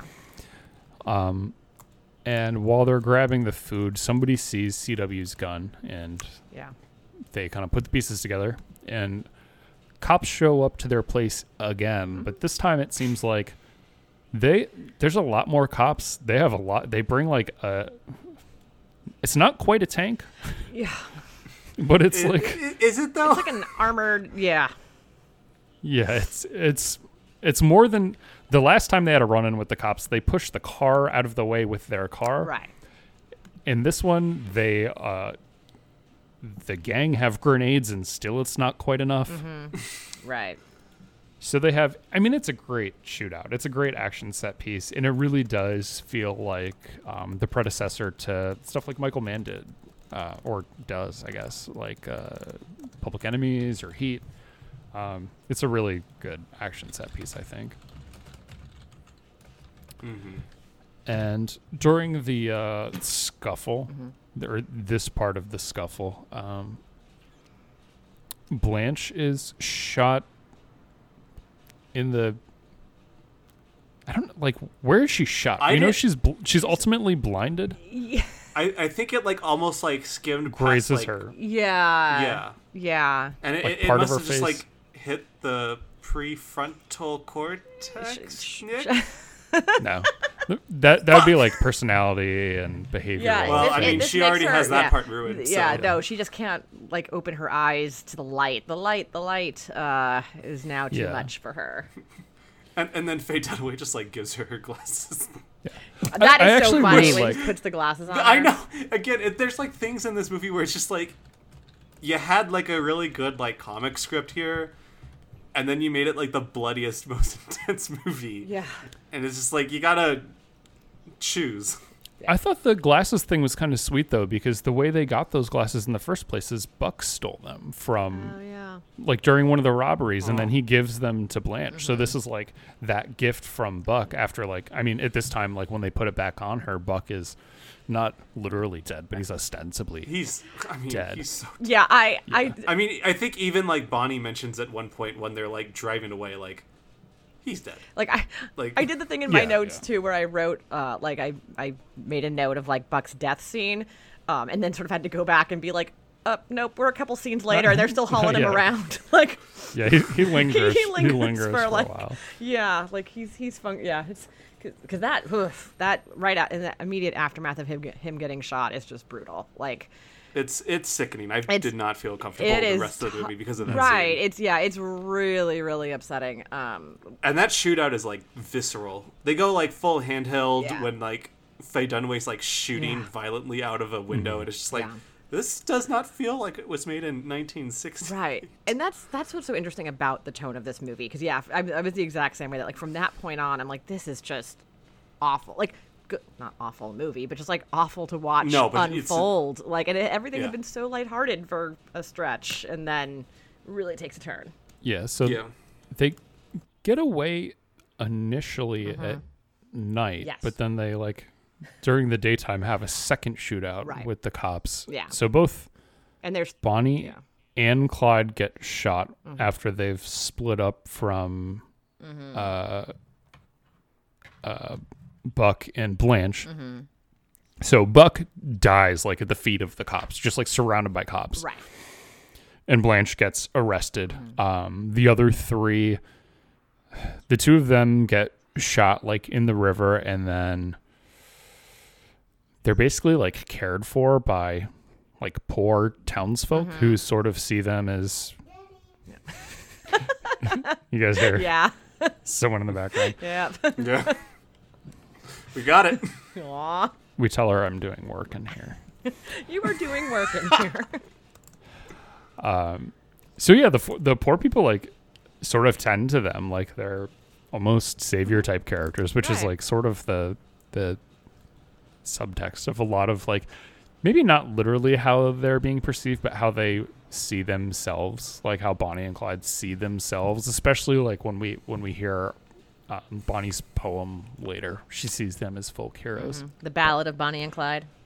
Yeah. So we'll get to that in a sec. Uh, before they do that, they go to CW's house, and he's there. Um, he there he meets his father, Mm-hmm. who seems like a pretty nice guy for a little For a while. minute, yeah. This this scene's another rough one. Uh, yeah. uh, in terms He, of he's nice, like to Bonnie and Clyde, Mm-hmm. while they're present. because he and knows they then- have guns. Yeah.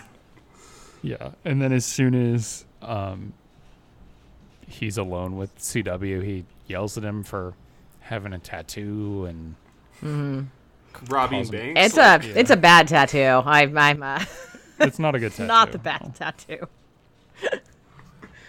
I mean, he's too mean about it. professionally done. He's, yeah, he's too mean about it, but he's not not wrong that it's a real bad tattoo. Yeah. So the yeah the dad is not into these two being there. Right. And meanwhile, Blanche is in jail. She sort of she she's an easy um interrogation it seems like cuz the guy just goes, "What what was that other guy's name? I can't remember." She's like, "Oh, you mean CW Moss? His is that his name?" Well, And the guy just like walks walks out of the room while she's still talking. Yeah. Well, she can't see him, so not only does she go like, "Oh, CW," and then he's like, "But what was his last name?" Like he almost gives her a second chance for her to be like, right. "I Maybe should not be telling Right. this person I this." shouldn't be answering. but this. also at this point like what does does she? she Yeah. What does she care? Like, care? her- Like, her Yeah, it, husband's it's not dead. really. she doesn't. Yeah. She never liked Bonnie. so- Exactly. She Yeah. didn't. Yeah. She doesn't care. So Bonnie, meanwhile, had written her poem and had sent it Very into sweet. the news had sent it into the newspapers. It was the Ballad of Bonnie and Clyde, and it's uh, all about like their story. And she seems to know or intimate at the end that they are gonna die at the hands of cops, and cops will be happy about it Yep. and it is after hearing this poem that Clyde finally um, gets some stuff going. They Yeah. uh, He, d- he does get some stuff going. they kiss in the field, and then the camera pans away, and you can kind of put it together what happens from there. But it seems like so he says. I think he says to her. You told my story. You made me somebody they're gonna remember, and it's at that point when he's able to like, perform. Yeah. So it is just like it's he has this ego, um, and once that's kind of satiated in a way that even the robberies haven't been able to do, he's able to to function. Yeah.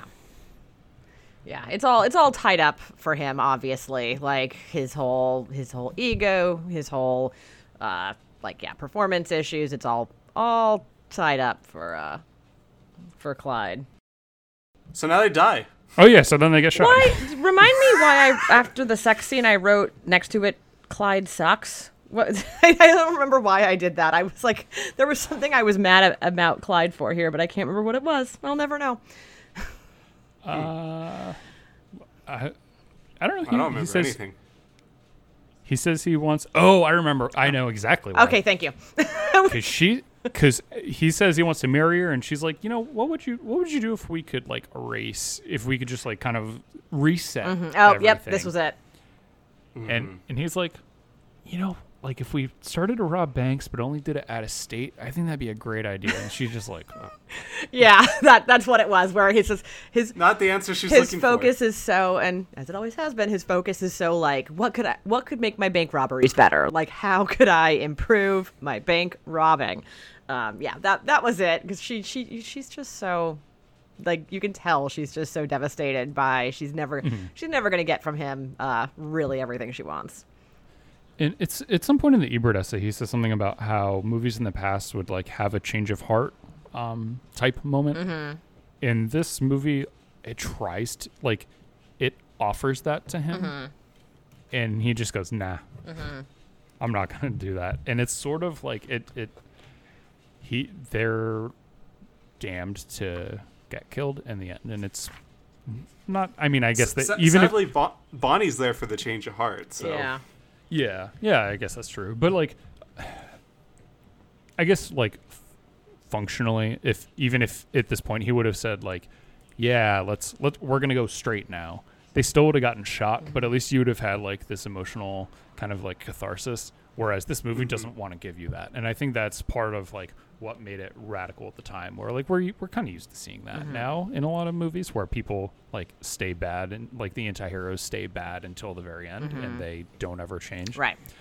But this, Breaking you know, Bad again. Yeah. yeah, yeah. Like in, in 1967, though, that's like it's pretty ballsy, and especially like in the context of other gangster movies and crime movies, people don't like it- people aren't either aren't offered that um, chance at redemption or they take it when they get it. And this one, he doesn't ever take it. All he does is has sex. Right. Exactly. That's that's his victory that's- moment. yeah, Yeah. That's Yeah, the his- that's the That's the conclusion payoff. of uh, yeah. Bonnie's or Clyde's. ca- Uh, It, character. i- it is. It really is. Yeah. Um.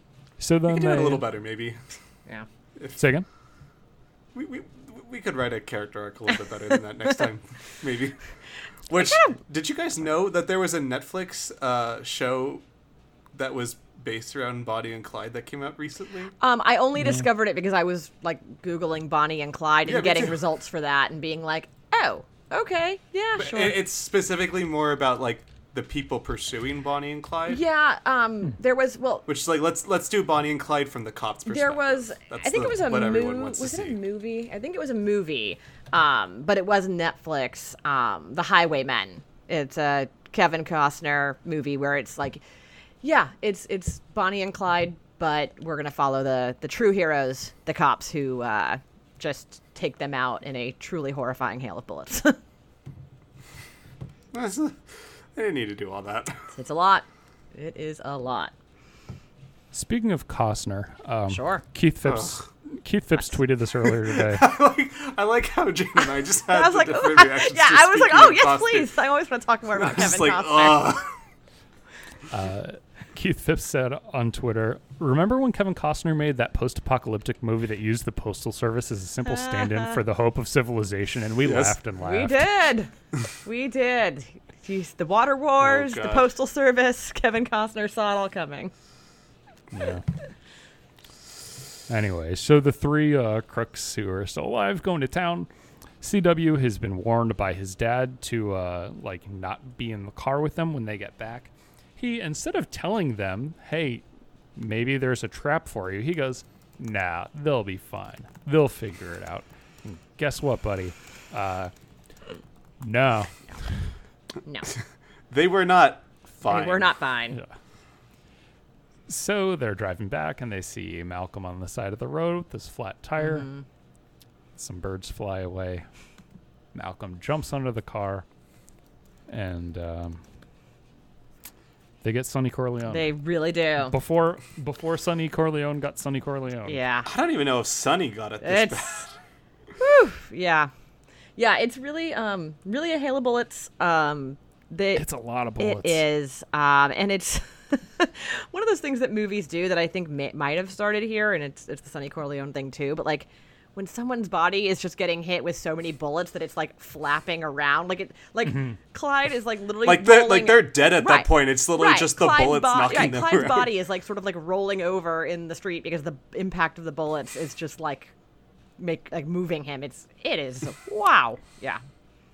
And I, I read that this was, if not the first, at least one of the first and probably the most prominent for like of the initial movies to use. Squibs. Yes, I saw that also. yeah, I read that too. yeah. That's interesting. yeah.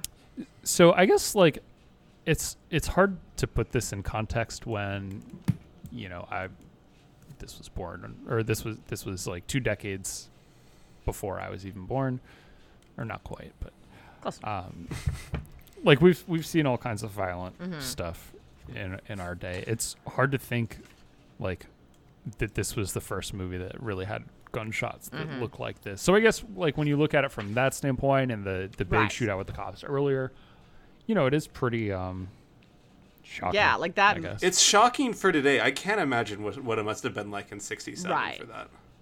Yeah, I agree. and then they're dead. And they are. And I like that the movie just ends. Like I, I thought Yeah. maybe there'd be some sort of postscript or some either there'd be text or we would see the cops or whatever. But I like how this is their story. It literally starts basically the moment they meet and then ends the moment they die. Like that's it. That's all you get. I like that. That's all you need to know. Yep. I liked that choice. So, what did Ebert have to say about this movie? So, a few things. Wait, but, but before we do the Ebert, there was one behind the scenes thing I wanted to talk about real quick oh, sure. Yep. that we didn't get to, which was the uh, casting Oh yeah. of uh, Bonnie and the possible people that could have played Bonnie, Yeah. which is absolutely mad. Yeah. and would have been completely different. Can you imagine if Cher got this movie? Oh yeah. I can't. No. Good actress, but no, I can't imagine. and then Jane Fonda, which I could see Jane Totally. Fonda. I could definitely see Jane Fonda. I could It- not it would've see s- Shirley MacLaine in this role. really? I can't. Are you kidding me? I can't either. Your guys are crazy. Oh, It would have been a different Bonnie, but Well, it would have had to have been a different Clyde. oh my god, that's a good point. yeah. Well, no, that's what's so funny about it is there's um, the the way it's framed on um, on at least the way Wikipedia tells it that's so funny and like eye rolly is that so originally Warren Beatty was just developing this movie to produce it. He wasn't going to star in it, and that's when they Mm-hmm. were considering casting Shirley MacLaine, and it kind of makes it sound like then he decided to star in it and was like, sorry. Sis, you're out of here. Sorry, sis. Yeah, Yeah. like he that basically that that is what took her out of the running was that he decided he was going to star in it, and that made her casting a uh, impossibility. Thankfully, so. Uh, Mm-hmm. but I would be so annoyed, like if my hypothetical brother did that to me, where it's like you star in this great movie. Oh, sorry, actually, I'm going to star in it. You got to go. like, Well, she could have played. Uh, oh, she could have. She She, could've totally could have played been Blanche.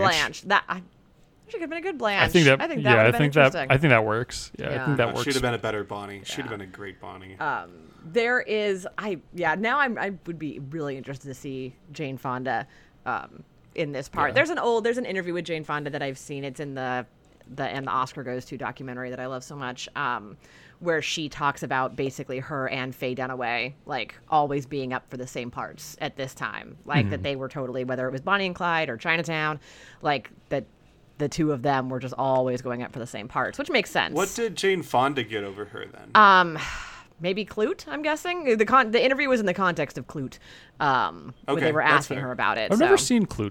I haven't either. I want to. Um, don't seems either. seems intense. Um, but I know about yeah, it. seems seems a little intense. Um, The the guy who made Yeah. Clute, uh, Alan Pacula, Pacula, Pacula. Pacula. I don't know if it Uh-huh. Uh, Pacula, like I rhymed. think, yeah. Pacula. All right, I wasn't sure. I didn't think it rhymed with Dracula, but it kept like. um, he he directed a, a Warren Beatty movie um, called The Parallax View. Oh which is, sure, that, that's like a that's an that's like a paranoid thriller awesome. kind of thing, right? I've never seen it's it. like the most paranoid what I thriller. thought. There's a, there's a scene in that movie that like very few movies actually like make my heart r- like physically race, uh, but that's one of them. Like I can think of like that, uh, like the end of like the climax of Taxi Driver, the restaurant scene in The Godfather, Oh, Yeah. in the r- in in room when uh, the kids in the truck. Mm-hmm. But yeah. Paral- Parallax View is like top three or four t- movies where there's a scene where I just like I was so stressed out at this one. moment. God. Oh, it's a cool movie. just to quickly um, back myself up here, um, the story that I was vaguely remembering Jane Fonda telling um, is that she was cast in Clute, but she had doubts about whether or not she could portray the role, so she asked Alan Pakula to release her from her contract and said, "You should hire Faye Dunaway instead." Like Faye, he- so she actually was like, "Don't, I, I don't think I can do pull this off. Faye can do it. She can really pull it off." And Alan Pakula. Um, basically told her like no i want you you're gonna do it so yeah that was uh that was my i knew i had to vaguely remember jane fonda uh, faye dunaway story relating to clute so there you go How how distressing would the ending? How how much more distressing would the ending be if that was Natalie Wood getting shot thirty jesus times? no thank you like i don't that would be so much more depressing um I mean, uh, Warren Beatty begged Natalie Wood to play the role. yeah i'm sure um and i think she would have been good but No, she would have been fine. It's just I I don't think you can really watch that movie No, there's there are some movies Again, like in the that. same- Yeah, Yeah. indeed. Uh, but yeah, let's talk Ebert because I know we're running short on time here.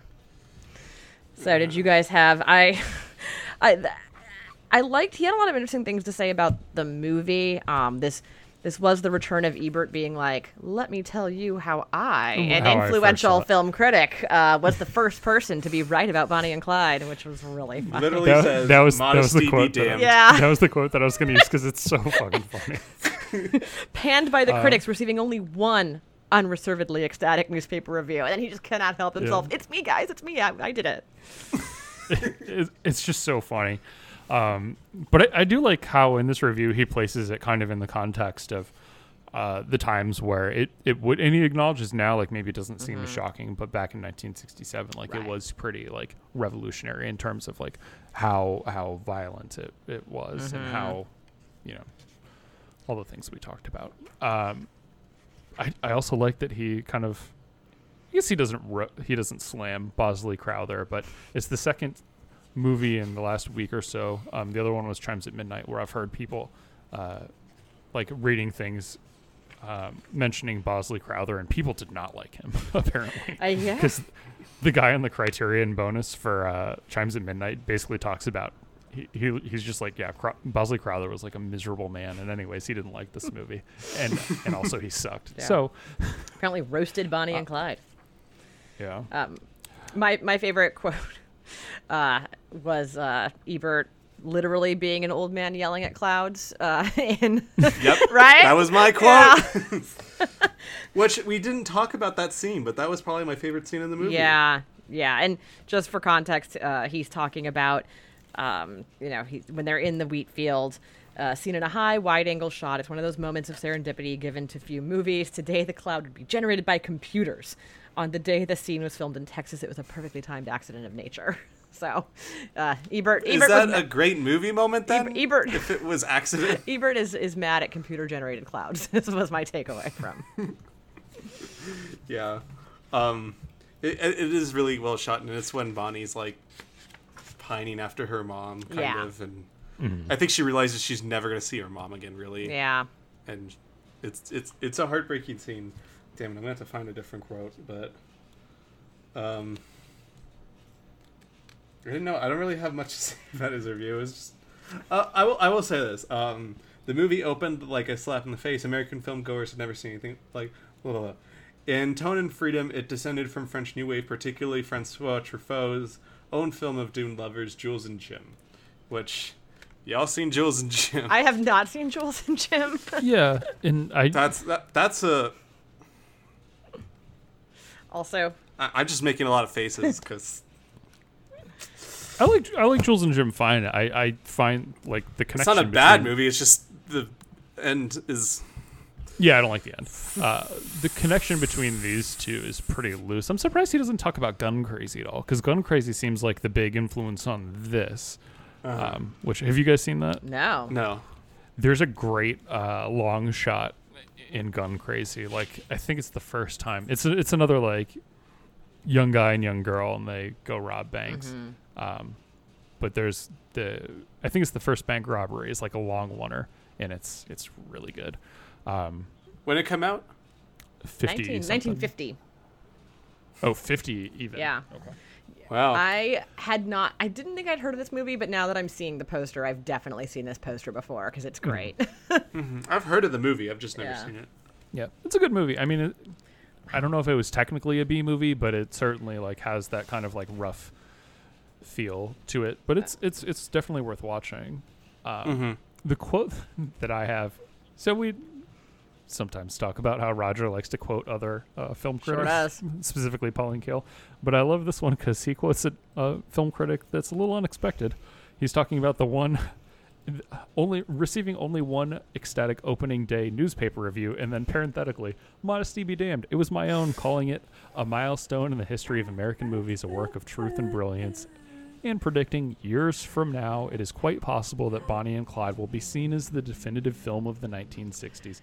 I just love that dude quoted. he literally himself. quotes himself. Yeah, it's one thing to be like, I was the only critic who liked it, but then he's like, let me go ahead and just tell you what I said that was so prophetic. Yeah. Yeah. It's a great quote though. It is. he's he's Yeah, not no, wrong. Like it- That's his best quote of the Like- review. it's just not from the review. like Yeah, I was think I was thinking though, like, what is the definitive film of the 1960s? Because I I think I would still, and I know he doesn't like it, um, but I think I would still go with The Graduate, yeah. or at least that's the first one that I think of when I think of like the 60s and that sort of I don't know the the the tone of The Graduate. Honestly, I think and the it's Simon and 2001. Garfunkel.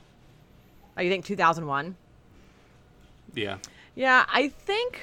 I mean, obviously they all have different things going for them. What The Graduate has going for it is that it's like actually sort of about like that generation and like the youth of the Yeah, time. that's- that's and, what I- like, the- that's what I mean. Yeah, I Oh, think that's okay. why. I mean, I, I Gotcha. think, but Defining defining the decade, not like not not what the best movie of the decade is. yeah, but I, I guess I was just thinking like the special effects, Sure. the Cold War influence, the like yeah, no, I think 2001 is a better Druggy. argument. kind of psychedelic thing. Yeah. But yeah, if we're talking about like a movie set in the '60s, defining the '60s, like, Mm-hmm. yeah, it makes sense. Yeah. Strange Love could be up there. Oh, absolutely. That's like that's a real. Did yeah, that's a good call. Kubrick did like his Cold War. Yeah. Yep. Who didn't? Uh, so where are you guys going? Thumbs up and Oh, down thumbs wise? up. Thumbs up. Enjoyed. Thumbs Yep. up. Mm-hmm. This is the first time we've had all thumbs up in a couple episodes. no, wait. no, what did we- no, I gave Blow Up a thumbs up, even though I wasn't crazy. Okay. You you landed on that side of it But it's the first Yeah. time that that that uh you you you did it without without a big sneering. grudging. Yeah.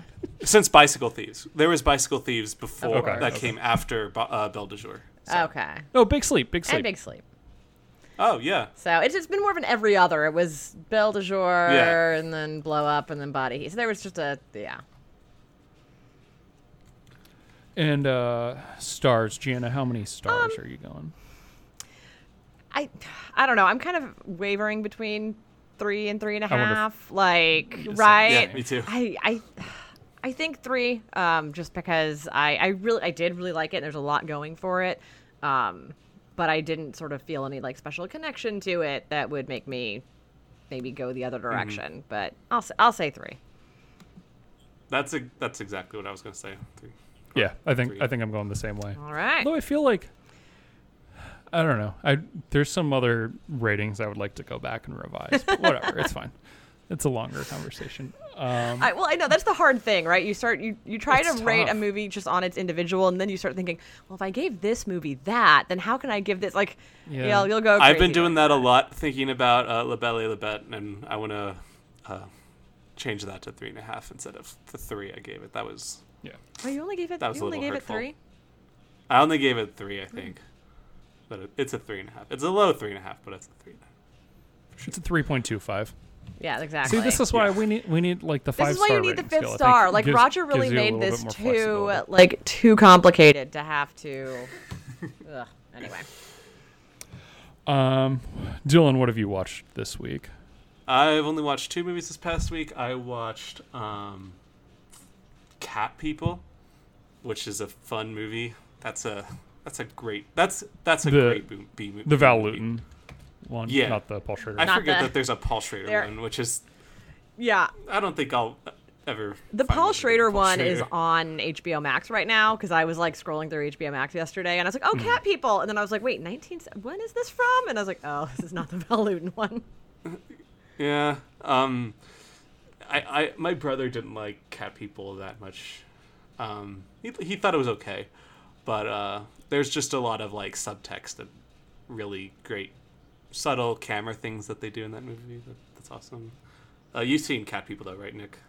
Yeah, yeah, um, yeah. The the pool scene I think is like a standout. That's a terrifying scene, honestly. And and the bus stop, just really good. Um, and then I also saw In the Mood for Love last night. It was an In the Mood for Love and uh, Bonnie and Clyde double feature night for me, which is quite opposing Sure. um, romance movies. Yeah, yeah, different. Um, It's both romances about a, a guy who doesn't have sex. it's true. It's true. Uh, I was t- telling my brother last night though. I think if I ever thought of like a big five movie for myself, as far as the picture director, the lead actors, and screenplay, I think I might say "In the Mood for Love" is the best big five movie there's ever been. It's, like perfect. It's perfect. Perfect movie. Jana, Sure. So I this week only watched um, Bonnie and Clyde, obviously, and then after Bonnie and Clyde last night, we watched the recently released movie Bel Bloody Nose, Empty Pockets, which is available. How, yeah, how is that? I loved it. Um, it's like it's one of those things like I didn't read very much about it because I didn't really want to know. Like, I knew there was like something weird about it, um, and so it, you know, so I don't want to get into it too much, but basically it's just the story of a bar, um, like on its last night closing and you just sort of from open to close the very last day and night of this dive bar and the people who frequent it and the people who work there and their lives um, and it is fascinating. Like it's a it's a real, real like way we live now movie, but not in an obnoxious way. I think in a very well done way. Um, and I, it looks great, which is was sort of surprising to me, but it's kind of a beautiful movie um, with really fascinating characters. So I highly recommend it. It's it's available through plenty of um, like art house on demand platforms. It was like ten bucks, um, which Mm. you know, heck of a lot cheaper than going to two people to Yeah. see the movie. It's less, so than, less than one of you. seeing it. exactly. So yeah, Yeah. I hi- highly recommend if uh, looking. I- I've had a good run so far because I'm trying to catch up on the 2020 movies I'd missed, and basically by doing the ones that are m- the most highly recommended, I've so far had a good, good hit rate of enjoying pretty much everything I've caught up with recently. Yeah. So, what about you, Nick? What'd you watch? Um, I've been finishing my way through the Bruce Lee box set, so I watched Enter the Dragon, um, which I've seen Good before. It's a good movie. movie. Game of Death, which is uh, an insane, like just one of the craziest movies I've ever seen in my entire life. Like with how they It's- try to work around. yeah it's hard to describe to someone who hasn't seen it like it's it's barely a movie like it's Yeah. it's, it's barely a movie but I mean, it's, it's a disaster. It's a disaster. yeah Like, it, it's a total disaster, but in such a fascinating way. yeah it's like a watchable I, I fiasco really can't wait until you get like towards the end of the Showa Godzilla box set you have from Mm-hmm. Criterion, and you can just like on your what you've watched this week of the pod, just be like, "What the fuck was that movie?" Because they get mad. Like you can't Yeah. even. It, it, it's it's I've never seen Game of Death, but it, it sounds like what you're describing Game of Death to be. Yeah, it's it's nuts. And then there's also a Game of Death Redux, which is like a 30 some minute movie that was like a recut of just the Bruce Lee footage. That was supposed to because Game of Death was supposed to be way different than what it was. sure yeah Yeah, Um, so because of this his is- death, right? Say again? It was because of his death, right? Yeah, yeah, he died during production. So they like have somebody else playing him that just wears like big sunglasses and it's it's it's weird. But Redux is like his fight scenes just kind of recut. Uh it's interesting. And then uh, a couple nights ago I watched Lifeboat because it was Hitchcock's birthday and that's probably like the highest rated or renowned Hitchcock movie that I hadn't seen before and it was very very very good. I liked it a whole lot. Um I mean, it's Hitchcock. It's a good movie. Nice. So uh, next week we are going to be talking about Bride of Frankenstein is the movie in the book. We're also going to pair that because Bride of Frankenstein is like 25 minutes long with uh, Frankenstein um, by Uh-huh. the same director, James Whale. That is also about like seven minutes long. So no, I think they're both s- under 75 minutes. Um, so we're going to pair the two of them. Uh, they are not available on any streaming service for No, you gotta buy free, 'em. but yeah, yeah, or but they're- rentable yeah, Yeah, they're yeah they're available on like iTunes, Amazon Prime, yeah your usual a places few bucks. yeah And then Um, Jenna, you're going to be able to discuss the book with me. yes i'm gonna read the book because the book is so wildly different. Right. Like it, they took a lot. Like I, it's not even the same story. Honestly, Yeah, I mean, I've Have you I've read the book heard before? that. I haven't read it. I'm I, I'm familiar. I'm sure.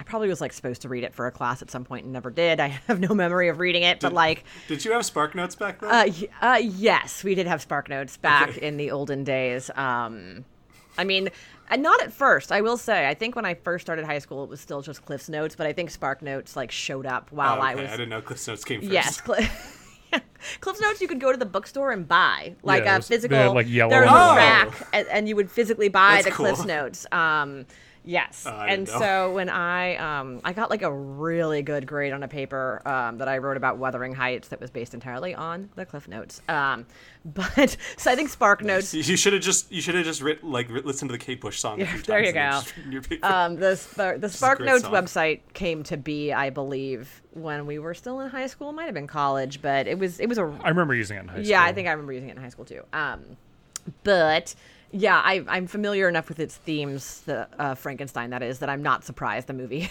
is pretty different. Um, but yeah, I'll, the book's not that long, so I'm gonna I'm gonna knock that out this God, week no, too. it's so quick. Yeah. Um, and then, yeah, I'm gonna try. We're well, we're all gonna watch Young Frankenstein. Still Yeah, on this I've, weekend. I've seen Young Frankenstein probably 100 times. Like it's one of my dad's favorite movies. Um, I've just I saw it when I was really little, and I've seen it a million times since then. So We're gonna for, if when we bring up Young Frankenstein, we're gonna have to do a, a best quote. Yeah. Uh, round. that's Oh, yeah. yeah, that's it, 'Cause it's definitely my dad's like most quoted movie. Like you know, I mean, you cannot say werewolf in front of my dad, like even a little bit, or like everything is what hump. Like it's just, it's a real, it's a real constant presence in my childhood. So I'm excited to watch it again and and find ways to talk about it. yeah. And then uh, there's an 11 minute silent film Frankenstein. Mm. Have either of you guys seen that? No. Okay. Well, I'm gonna try to convince you guys to watch a literal 11 minute Okay. movie. Send us a link to where we can watch that, and maybe we will do yes, that. as it's on well. YouTube. Okay. It's old and free domain. Cool. Um, and then there's the Daniel Radcliffe one that Is that watch it is back that and I Fra- No, that, that's not even I Frankenstein. That's something else, right? no. Should should Is there should, something called should I I watch I Frankenstein? Frankenstein, the um, Aaron Eckhart movie? Oh, that's What? what. it- yeah. oh yeah, oh yeah, that. Yeah, it's Like a terrible. really terrible bad, no. like a reviewed movie. notoriously bad 2014. Oh, it's movie. not Oh. Daniel. It's Victor Frankenstein is the one with uh, Yes. Daniel Yeah. Radcliffe. I thought he was Frankenstein though, but that's McAvoy. Ye- Anyway. Yes. And then there's I Oh Frankenstein. yeah, yeah. That's a that's an Aaron Eckhart, Yvonne Strahovski joint with Jai Courtney. Really, uh, and everything that Who, implies. who has said the name Jai Courtney since Suicide Squad? Um, oh, he was in Alita: Battle Jai Angel. Courtney's in everything, Which is and which is destroying the bracket. I- related to that God. individual. Um, Jai Courtney is in everything, and I cannot tell you if you showed me. I'm looking at a picture of him right now, and I'm thinking I don't know who that man is, and it's always Jai Courtney. Sorry, Jai Courtney. Who, who who- Sam Worthington is the same way. Oh yeah, Where Sam Worthington was just in every movie for like five or six and years they're there. and they're just bo- like, they're also both in different bad um, Terminator movies, so that is unhelpful.